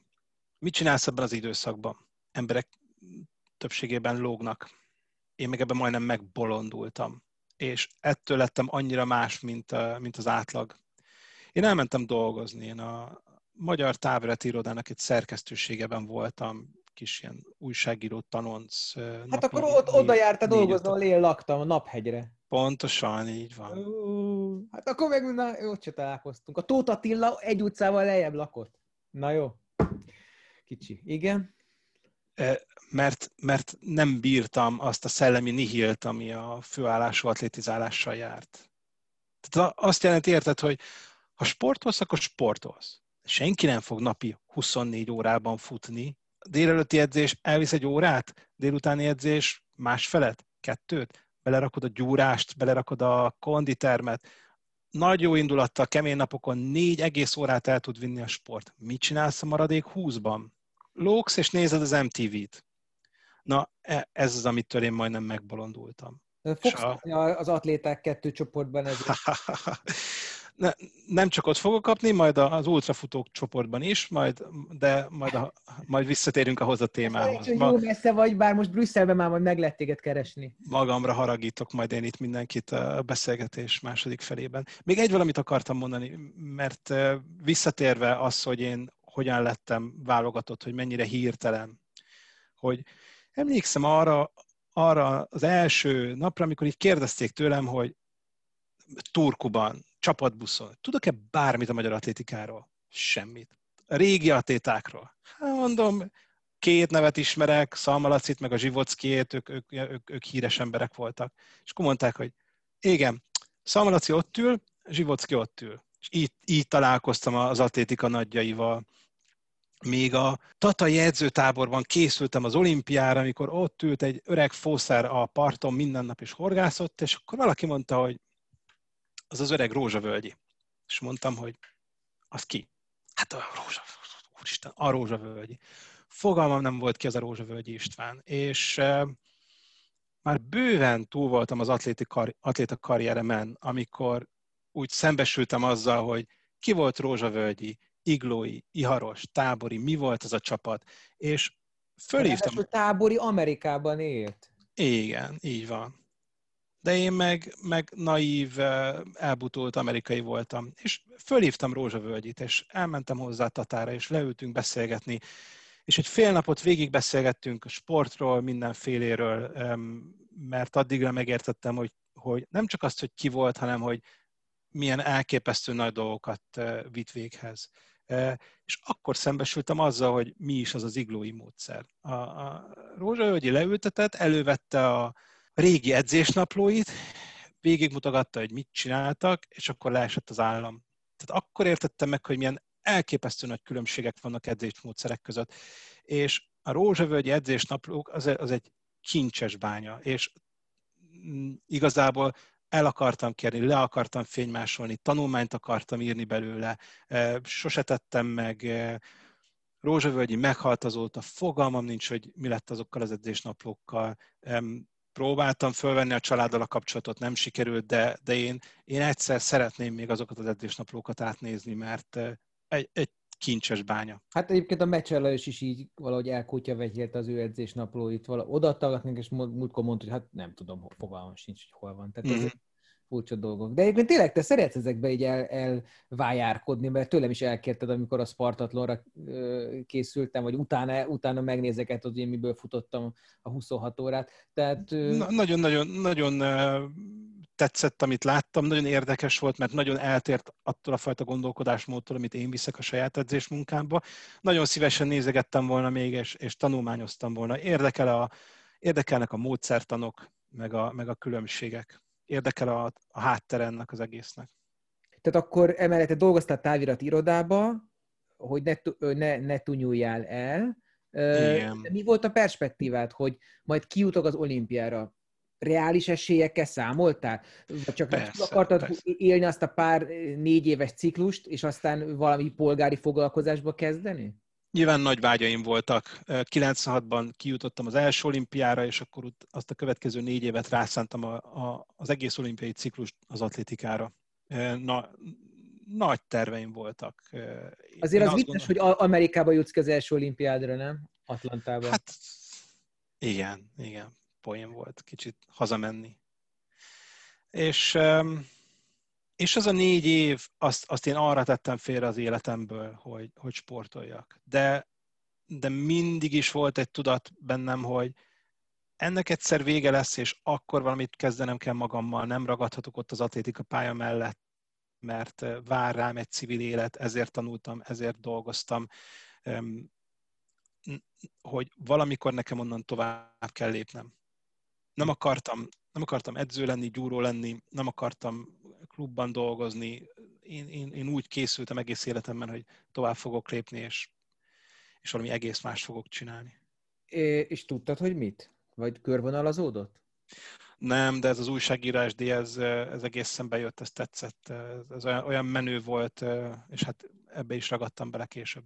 A World Athletics-et megnéztem, és ott egy, egyöntetően egyhangúan 1999-et írja csúcsévednek. Egyetlen eredmény van, ami 96-os, és az a personal bested. Tehát, mint mm. hogyha az lenne a legjobb éved mind szabadtéren, mint beltérben, de ezt megelőzi egy olyan eset, amiről szeretnék beszélni. Egy interjúban elég nyíltan, de nem teljesen nyíltan elmesélted, hogy dopingolásra próbáltak téged többször is rávenni. 98-ban mhm. kínáltak meg először teljesítmény növelő, vagy teljesítmény fokozó szerrel. Messzebbről indítom. Én egyszer erről meséltem, és ez volt igazából a nagy törés köztem meg a Magyar Atlétikai Szövetség között. Én, én meséltem arról, hogy a doping egy viszonylag általános, megszokott része az atlétikának. Van egy nagy réteg a, az atlétikán belül, aki akkor legalábbis, mert eltelt azóta 20 év, úgy tekintett az, a doppingra, mint a, mint a megszokott hétköznapi részére, mint, mint az egyik eszköze az atlétikának. Voltam én egyszer olyan csapatbuszon, ahol a hátsó soron a dobók beszélték, hogy kinek éppen melyik szer jön be jobban, és melyik nem. Arról, hogy mi erről persze egymás között beszéltünk, az nem azt jelenti, hogy, hogy a külvilág felé is. Mert azért tudtuk, hogy, hogy ez nem olyan menő. Um, de bocsánat, de még... nem félt senki attól, hogy valaki szivárogtat? Tehát nem, nem a szivárogtatás... Hogy, hogy, mint, mint a maffiánál egy ilyen pentító, aki bűnbánatot gyakorol és, és kitállal a visel dolgokról. Nincs olyan, aki ezt elmondja a sajtónak, és azt mondja, hogy ezeket és ezeket kérem nézzék meg. Nyilván lehetett volna, nem emlékszem, hogy ettől féltünk volna, mert az, az egy picit egyszerű világ volt abból a szempontból, hogy a telekommunikációs eszközök nem voltak annyira elterjedtek, tehát nem, ugye nem tudtad fölvenni, mert nem volt telefon a zsebedben, amivel fölvettél volna egy beszélgetést, vagy ilyesmi. Ellenőrizni jöttek. Volt egy év, amikor nem tudom, ötször, hatszor, nyolcszor jöttek hozzám doping ellenőrök, és nagyon utáltam már, mert, mert mindig rosszkor jönnek, és nagyon kényelmetlen dolog doping vizsgálatra menni. És egyszer ezt szóvá tettem, a, szóvá tettem, hogy faszért kell engem megvizsgálni nyolcszor egy évben, és akkor kaptam egy olyan választ, hogy hát van egy kvótánk, és bizonyos számú dopingvizsgálatot kell nekünk végeznünk, és hát igazából veled nincsen túl nagy kockázat, úgyhogy ne haragudj, de segítesz a kvótát eh, teljesíteni. Érdekes és fontos, amit elmondtál, mert ugyanezt hallottam Bérces Edittől, hogy őt is akkor szedték mindig elő, amikor a pozitív, tehát most úgy értem a pozitívat, hogy a, a nem dopingos statisztikát kellett javítatni. Uh-huh. De azért azt, azt el kell mondanom, hogy ugye ez nem 1984 volt, a Los Angeles-i olimpia, ahol a pártállam készítette fel a, a, azokat a sportolókat, akik végül nem mentek ki az olimpiára. Mert abban a rendszerben ugye nem nagyon volt választásod, vagy, vagy azt csináltad, amit kérte, kértek tőled, vagy, vagy nem kerültél csapatba. Ugye az én időmben a dopping az nem volt kötelező. Inkább úgy mondom, hogy a rendszer támogatta, és ha nem is, ezt ne úgy képzeld, hogy a Magyar Atlétikai Szövetség elnöksége támogatta, ez, ez, ez, ez nem így működött, de, de úgy működött, hogy voltak olyan emberek a rendszerben, akik segítettek abban, hogy ha te úgy döntöttél, akkor, akkor megadták neked a, a támogatást. Kik voltak ezek az emberek? Ne beszéljünk erről. Akkor a beosztásukat.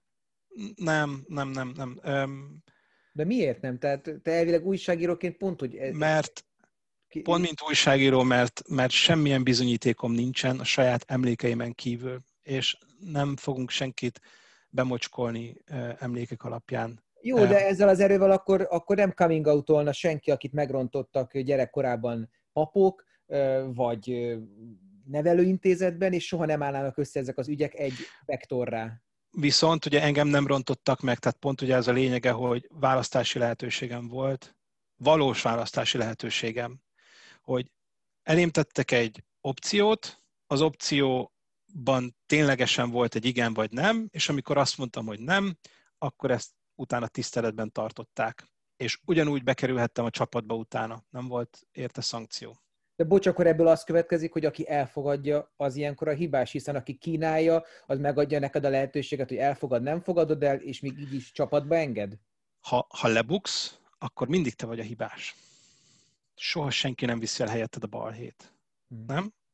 Igen, de hát hogy az intenció, tehát ki az origója ezeknek az ügyeknek, ki, kitől származnak ezek a sötét ö, ö, praktikák, azok, mint hogyha nem lennének ebből a szempontból fontosak, csak az, aki használja a sötét praktikát. Ugye ő a haszonélvezője. Ki a haszonélvező? A sportoló? Igen. Aki ennek segítségével jobb eredményt ér el. Aha. Nem?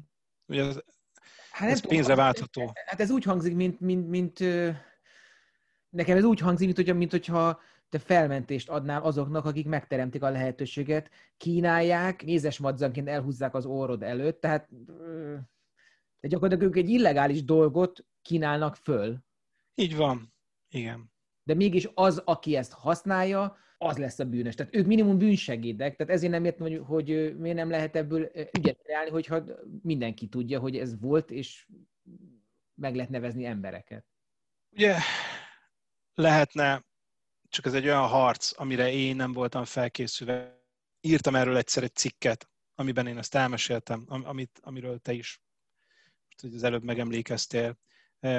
Ezután a cikk után az Atlétika Szövetség egyik elnökségi tagja, aki ma is az elnökségben van, üvöltve hívott engem föl, hagyott egy olyan trágár, mocskolódó hangpostát a telefonomon, amit hát sajnálom, hogy nincsen már meg, mert igazából most jól, jól jönne, de, de akkor azért így elmondott engem mindennek.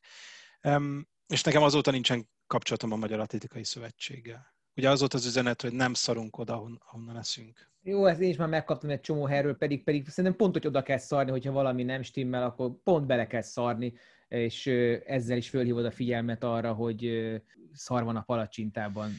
Na jó, igen, egyébként azt is mondod ebbe az interjúban, csak a lúzerek nem szednek semmit, és mindenki, aki számít a, a, a sportákban, az szed valamit.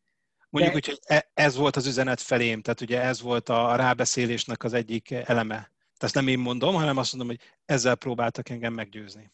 Csak mert Amerikában szocializáltál, és van egy ilyen, próbáltam megkeresni ezt a kutatást, nagyon sok helyen hivatkoznak rá, hogy van ilyen, de nem tudom, hogy hol van ez. Tehát az volt a lényege, hogy megkérdeztek amerikai egyetemistákat, sportoló egyetemistákat, hogyha lenne, nem tudom, egy kék tabletta, amivel hmm. megnyerni az olimpiát, viszont öt éven belül meghalna, valami ilyesmi volt a kérdés, akkor bevennie. És a elnyomó, elnyomó, túlnyomó, elnyomó többség az Magyarországon, túlnyomó többség, túlnyomó többség ö, azt mondta, hogy igen. Aha. Ezt te tudod, hogy mi ez a kutatás? Hallottál róla? Vagy ez egy legenda? Ha, szerintem ez egy legenda. Hallottam már én is ezt a sztorit, tök szívesen megnézném ezt objektíven számokban, hogy tényleg így volt-e ha, ha így volt, akkor én mindenképpen a kisebbséghez tartoznék. Nyilván, nyilván nem szedném be. Nem is az, hogy meghalok, de sokkal egyszerűbb. Tehát, hogy elképzeltem azt, hogy beszedem, és kiderül. És onnantól minden, amit én addig elértem, hiteltelenné válik. Az is, amit önerőből futottam. Uh-huh. Onnantól semmi nem számít. Onnantól én vagyok a kokszos, akinek minden eredménye egy csalás. Te, aki ott ültél azon a csapatbuszon, ahol a dobóatléták beszélgettek a dopingszerről, ott voltak mindenféle különböző atléták. Így visszatekintve, hányan buktak meg közülük? Hány az, hát egy olyan... a hitelessége, az... Ö... Egy fél tucat legalább. Maradék fél, az még mindig úgy van elkönyvelve, hogy ők tisztán, é. Hitelesen érték. Igen, igen, igen. Azért, azért legyünk őszinték, tehát a magyar dobóatlétáknak elég rossz évtizede volt akkoriban. Tehát azért elég sokan buktak meg, elég a történelemkönyvekbe belenézni, hogyha neveket akarsz látni. Tehát nem, nem volt az nekünk olyan jó időszakunk. Egyébként az a dobóatléta, aki olimpiát nyert Kis Balázs, ő is Amerikában élt és edzett, és talán most is ott én nem, nem, nem vagyok biztos, de hogy ő gondos sosem bukott meg, tehát ő, ő, ő valahogy azt a másikat képviseli, mint amit te. Elképzelhető. Semmilyen kapcsolatom nincsen Balázsral, megmondom őszintén, soha. Egy... gondoltam, csak ez kíváncsi lettem volna, hogy, hogy ez igazából ez az etikán múlik, ahol amilyen sportági közegből jössz, vagy egyszerűen ugyanúgy Amerikában is kokszolnak. azért nem tudok erre válaszolni, nek válasszuk szét. Kis Balázs, meg Amerika. Kis Balázs külön életet élt, kicsit különc módon, ő nem akart sosem része lenni ennek a magyar közösségnek, amiben ott voltunk, sem az olimpián, sem máshol.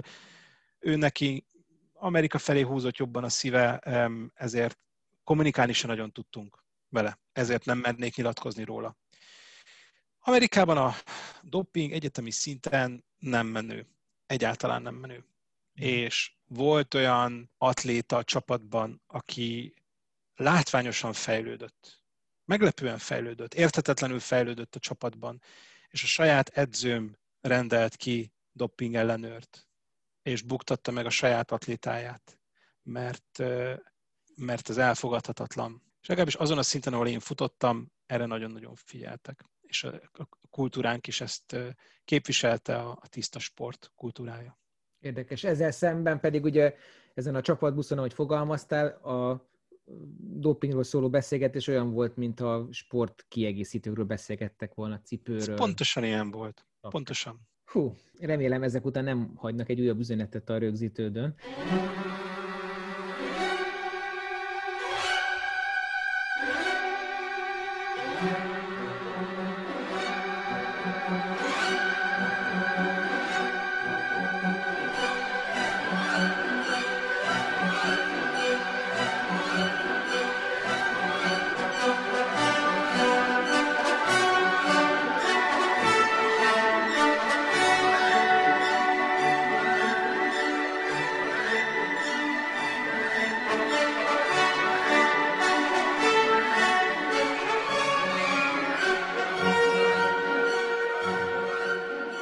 Vissza oda a, a dolognak a napos oldalához. Mesélj az olimpiákról, mesélj a világversenyekről, hogy élted ezeket meg, tudsz-e aludni versenyek előtt? Nyilvánvalóan te nem feltétlenül voltál mindig esélyes, és akkor most finoman fogalmaztam.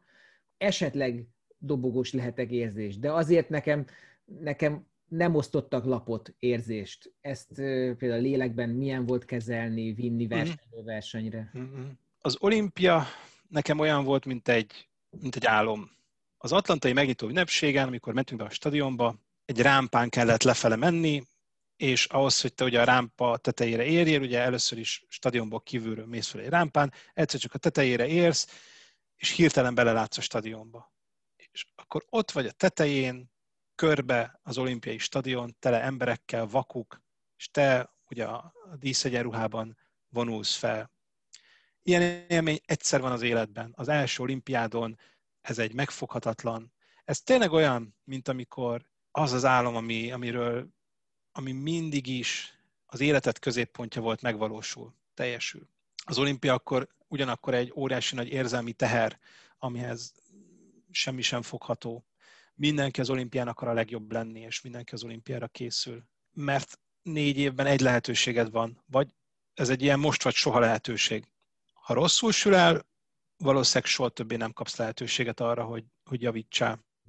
És ilyen szempontból az az érzelmi teher az nekem valószínűleg túl sok volt. Tehát én pont a két olimpiámon nem szerepeltem olyan jól, mint szerepelhettem volna, viszont mondjuk Európa-bajnokságokon meg, meg rendre a, az adottságaim fölött teljesítettem. Tehát, hogy nekem volt egy Európa-bajnoki bronzérmem fedett pályán, meg egy, meg egy világbajnoki, fedett pályás világbajnoki negyedik, és ehhez képest az olimpián nem tudtam hozni ezt a szintet. Részben. Elődöntő, elődöntőig jutottál, ugye? És akkor az összes két, két elődöntőm volt. alapján csinálják, az, és akkor az időeredmények alapján egyszer Atlantában lettél 22 Sydneybe 19 Igen, igen, igen, igen. Na de és akkor ezt úgy meg, megnézi valaki, mondjuk a szomszédod, aki a tévé szereplésed alapján becsülni kezdett, és akkor azt mondja, atyaik, hát ez a fiú ezért csinált, hogy 19 legyen, atyaik, nem? Nem, szerencsére azért a, a, az átlagos néző ennél, ennél szofisztikáltabb szerintem, aki, aki egy olimpián elődöntőbe jut, azért az, az valami. És, és onnantól azt hogy 19 az már kevésbé számít. Elődöntő az elődöntő, azt, azt mindenki helyén tudja kezelni. Egyetlen egy ember kérte rajtam számon azt, a, azt az eredményt, de úgy, úgy azért a többséggel minden rendben volt. Ki kérte számon? A Népszabadság sport újságírója, hmm. aki már nem is emlékszem, hogy miért, de valamilyen személyes indítatással utált engem. Soha nem találkoztunk, soha semmilyen kapcsolatunk nem volt, de ő, ő egyszer kitalálta, hogy engem utál, és akkor, akkor utána engem kiosztott a Népszabiban. Gondolom baromi sokan olvasták a hátsó oldalon a Hegyi Iván foci cikkei mellett a atlétikáról szóló híradásokat, de mindegy is. Ez van. Oké, okay. de akkor az olimpiára visszatérve még, tehát ö, azt mondtad, hogy, hogy, hogy ez a idegesség egy kicsit, ö, kicsit vagy nagyon ö, rányomta a bélyegét, de akkor lementek az olimpiák, lement Atlanta, lement Sydney, és utána azt mondtad, hogy hát azért Atén mégiscsak azért a olimpiáknak a kezdete, és az olimpia maga, azért oda még föl kéne szívni magunkat, vagy egyszerűen már, vagy egyszerűen már nem bírtad. Azért kérdezem ezt, mert én amikor te nevedet olvasom, vagy látom valahol, akkor egy mondat jut eszembe rólad, egyszer mondtad nekem, hogy, hogy azért hagytam abba, mert már a vége felé sokkal-sokkal több ideig tartott bemelegíteni és levezetni, mint maga tényleges edzés. És ez úgy, úgy, úgy ez úgy jól hangzik, de azért arra gondoljuk, hogy egyébként pedig a te távodon tényleg sokat kell melegíteni, sokat kell levezetni, hiszen más, más mint mondjuk egy 5000-re vagy 10-re való felkészülés, mm. valóban sokat kell futni magát a, a, a komoly edzés részét is, mint a levezetés meg a bemelegítést. Ez volt az oka? Minden ember egy ponton az életében szembesül azzal, hogy, hogy öregszik. E, egy sportoló sokkal hamarabb, mint egy, mint egy hétköznapi ember. Öregszik a testünk, az izomzatunk, egyre többet fájított tamot, egyre többet sérülünk, nehezebb, nehezebb rákészülni. Ez abszolút benne volt. Ez, ez így van. Egyre többet sérültem, nagyon szenvedős volt az utolsó évem, sérültem, mentem ki az olimpiára, minden nap fájt valamim, mert egyszerűen az élsport az a sérülésnek a határán való edzés minden egyes nap. És időnként átbillensz, túltolod, de, de ha nem vagy a sérülésnek a határán, akkor nem csinálod elég jól.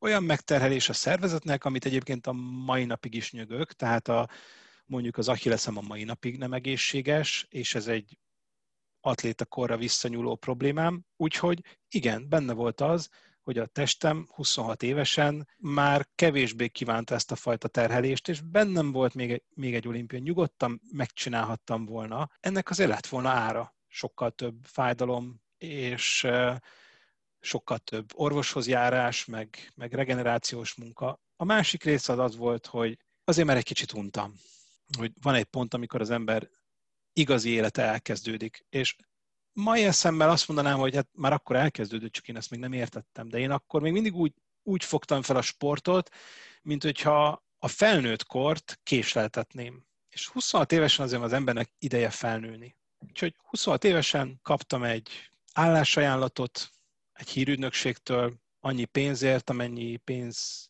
azt hittem, hogy a világon nem létezik, holott egy kezdő amerikai fizetést kaptam, mert amerikai cégről volt szó de a kezdő amerikai fizetés forintra lefordítva egy 26 éves embernek az, az olyan volt, mint hogyha kiúztam volna a lottó ötöst.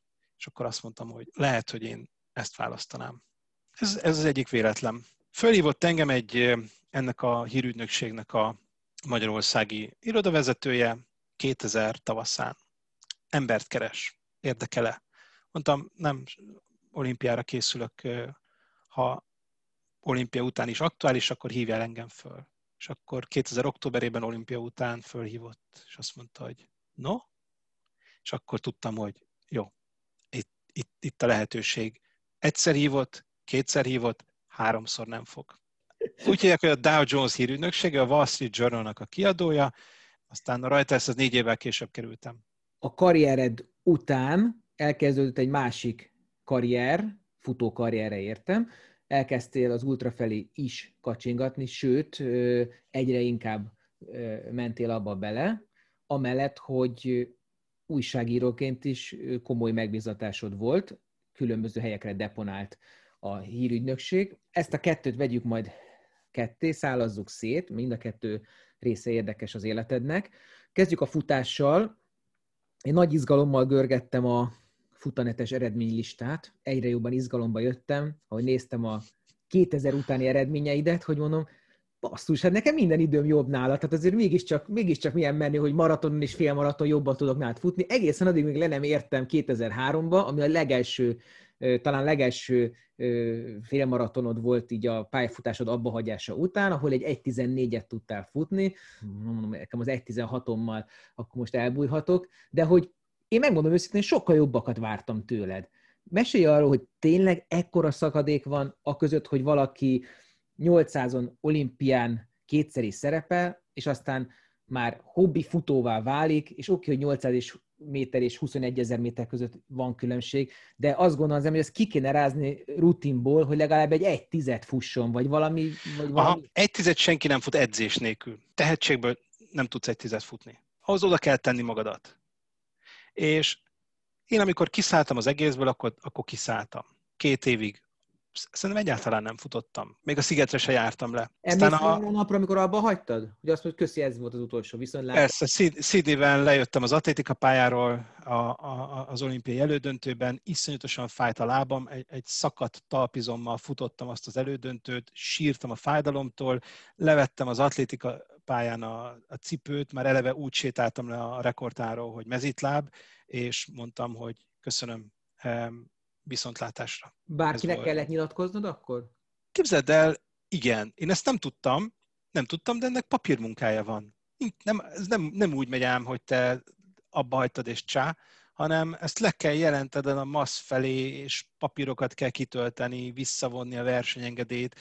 Úgyhogy ezt egy évvel később csináltuk meg, mert ugye azt mondta nekem Karcsi az edzőm, hogy aludjak rá, ne sürgessük ezt a dolgot, majd megjön a kedvem de igen, ez nem, nem ám úgy megy, hogy viszlát, aztán nem jössz te kedden pályára. A, a nyilatkozatod úgy értettem, hogy valaki oda dugott el egy mikrofont, hogy mi volt az első mondat, amit mondtál neki, erre értettem, mert... Ú, na ezt, erre nem emlékszem, hogy, hogy, hogy én ott milyen lelkállapotban voltam. Nyilván a, De mit az... érett, hogy ez hogy méltatlan az egész, ez a, ez a befejezés az egész belerakott munkához képest?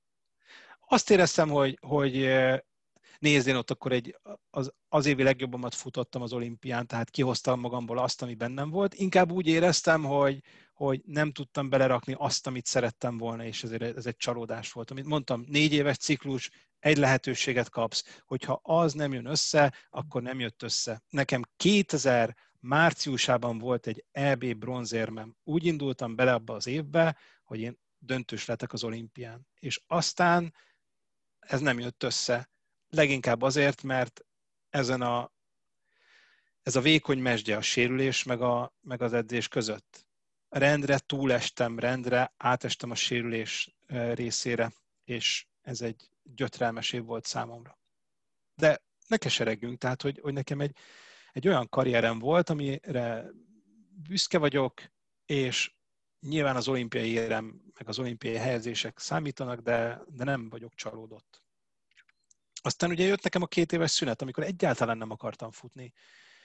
Ezek a félmaratonok, amiket néztél, ez, ez innen indult, ez a két éves szünet. Egyszer csak azt mondtam, hogy de én valójában szeretek futni. Én a versenyzést utáltam, utáltam meg, a versenyzésbe fáradtam bele.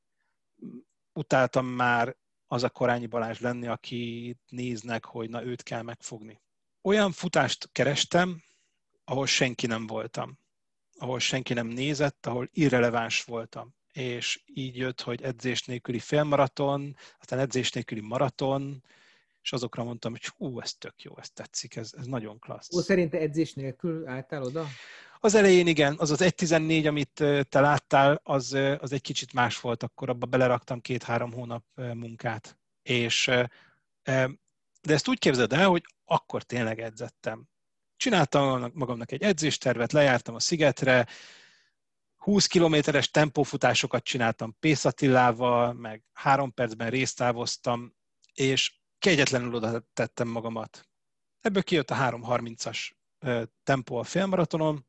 Egyrészt azt gondoltam, hogy hú, ez tök jó, nagyon jól futottam, másrészt meg az volt a konklúzióm, hogy ez nagyon sok munka. Én nem akartam ennyi munkát beletenni. Tehát az, a, az amikor újból és újból a földbe döngöröd magadat ezekért az eredményekért, én azon már túl vagyok, és már nem vágytam rá, hogy az 1.14-ből 12-t csináljak, vagy 10 -et.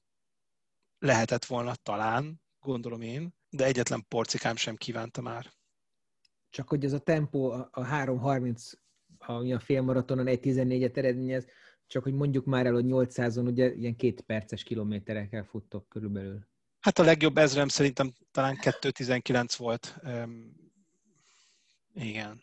És uh, hova álltál a mezőnyben, amikor elindultál, mondjuk, a, nem tudom, ez azt a Nike félmaratonnak hívták, akkor... Nike félmaraton, igen, igen. Tehát, hogy Fölvette, Fölvettem beálltál, egy... beálltál a tömegbe, vagy azért előreálltál, és akkor hello, szia, és akkor néztek, hogy úristen Balázs, te hogy, hogy?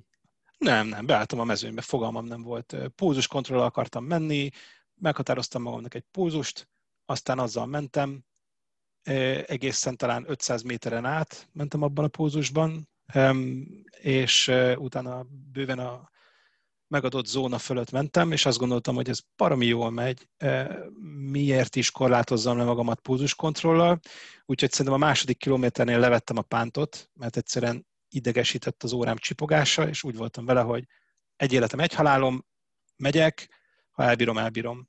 És elbírtam. És ez, egy, ez az élmény egy kicsit meg is határozza a, kapcsolatomat a pulzuskontrollal, úgy általában. Tehát én, én azt gondolom, hogy a pulzuskontroll lehet hasznos, de nagyon sokszor megakadályoz egy, ki, egy kimagasló eredményt, mert nem az ösztöneidre figyelsz, és hogyha egy fegyelmezett futó vagy tapasztalattal, akkor néha az ösztöneid többet érnek, mint a pulzuskontroll. És ha én ott pulzuskontrollal megyek, jó koncepció mentén kialakított terv alapján, akkor két perccel lassabban mentem volna. És ezek ö, okoztak neked kielégülést, ezek a versenyek? Mit láttál bennük?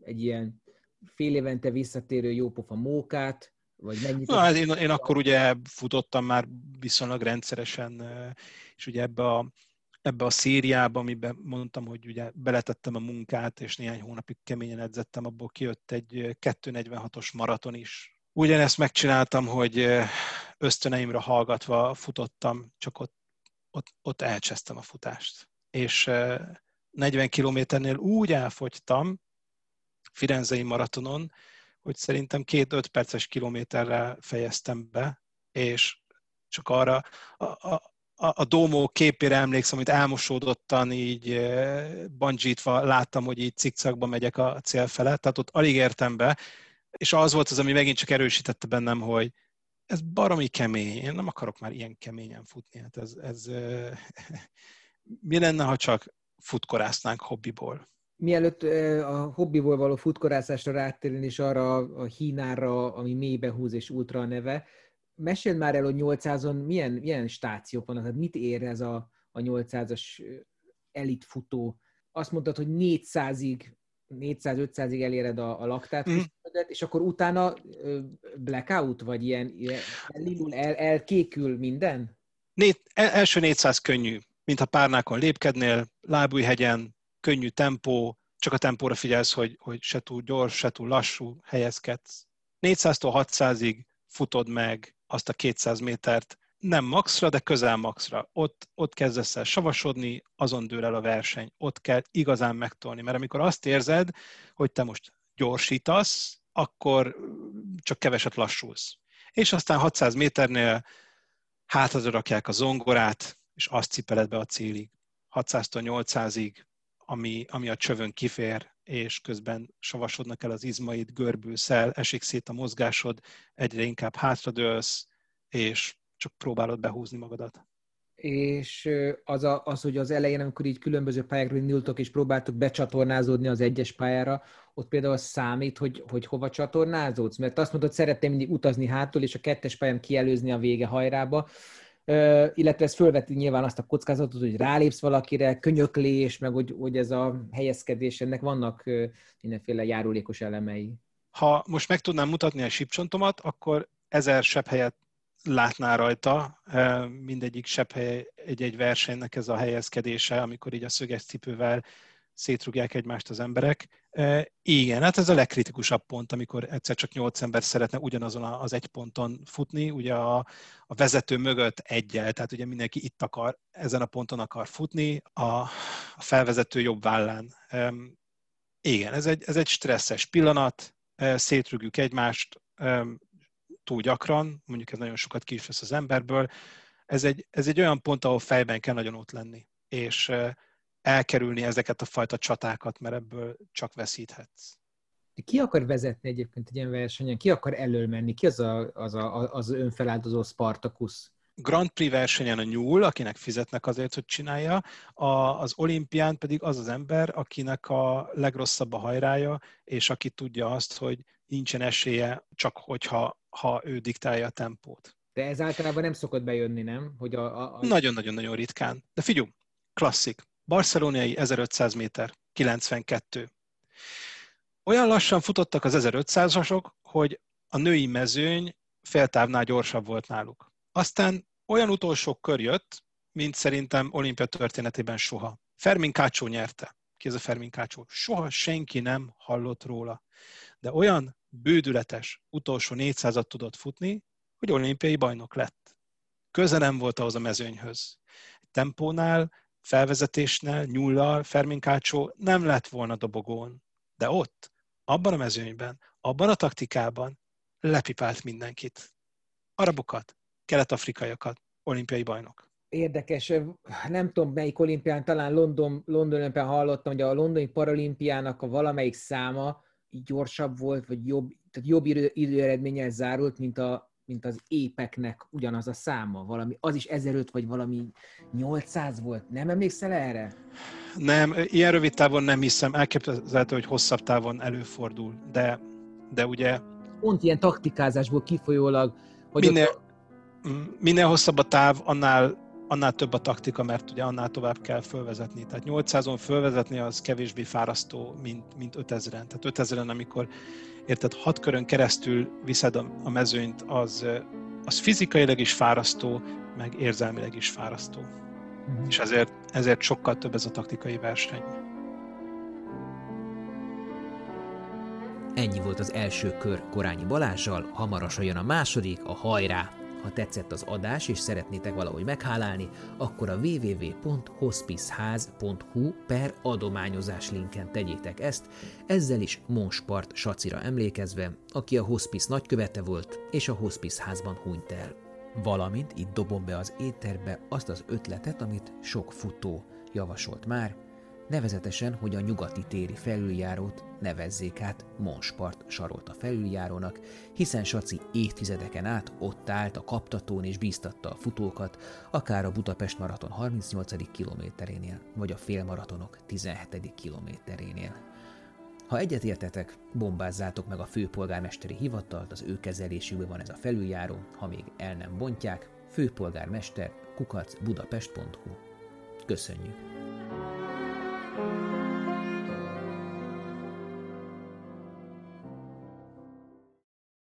A műsor a Béton partnere.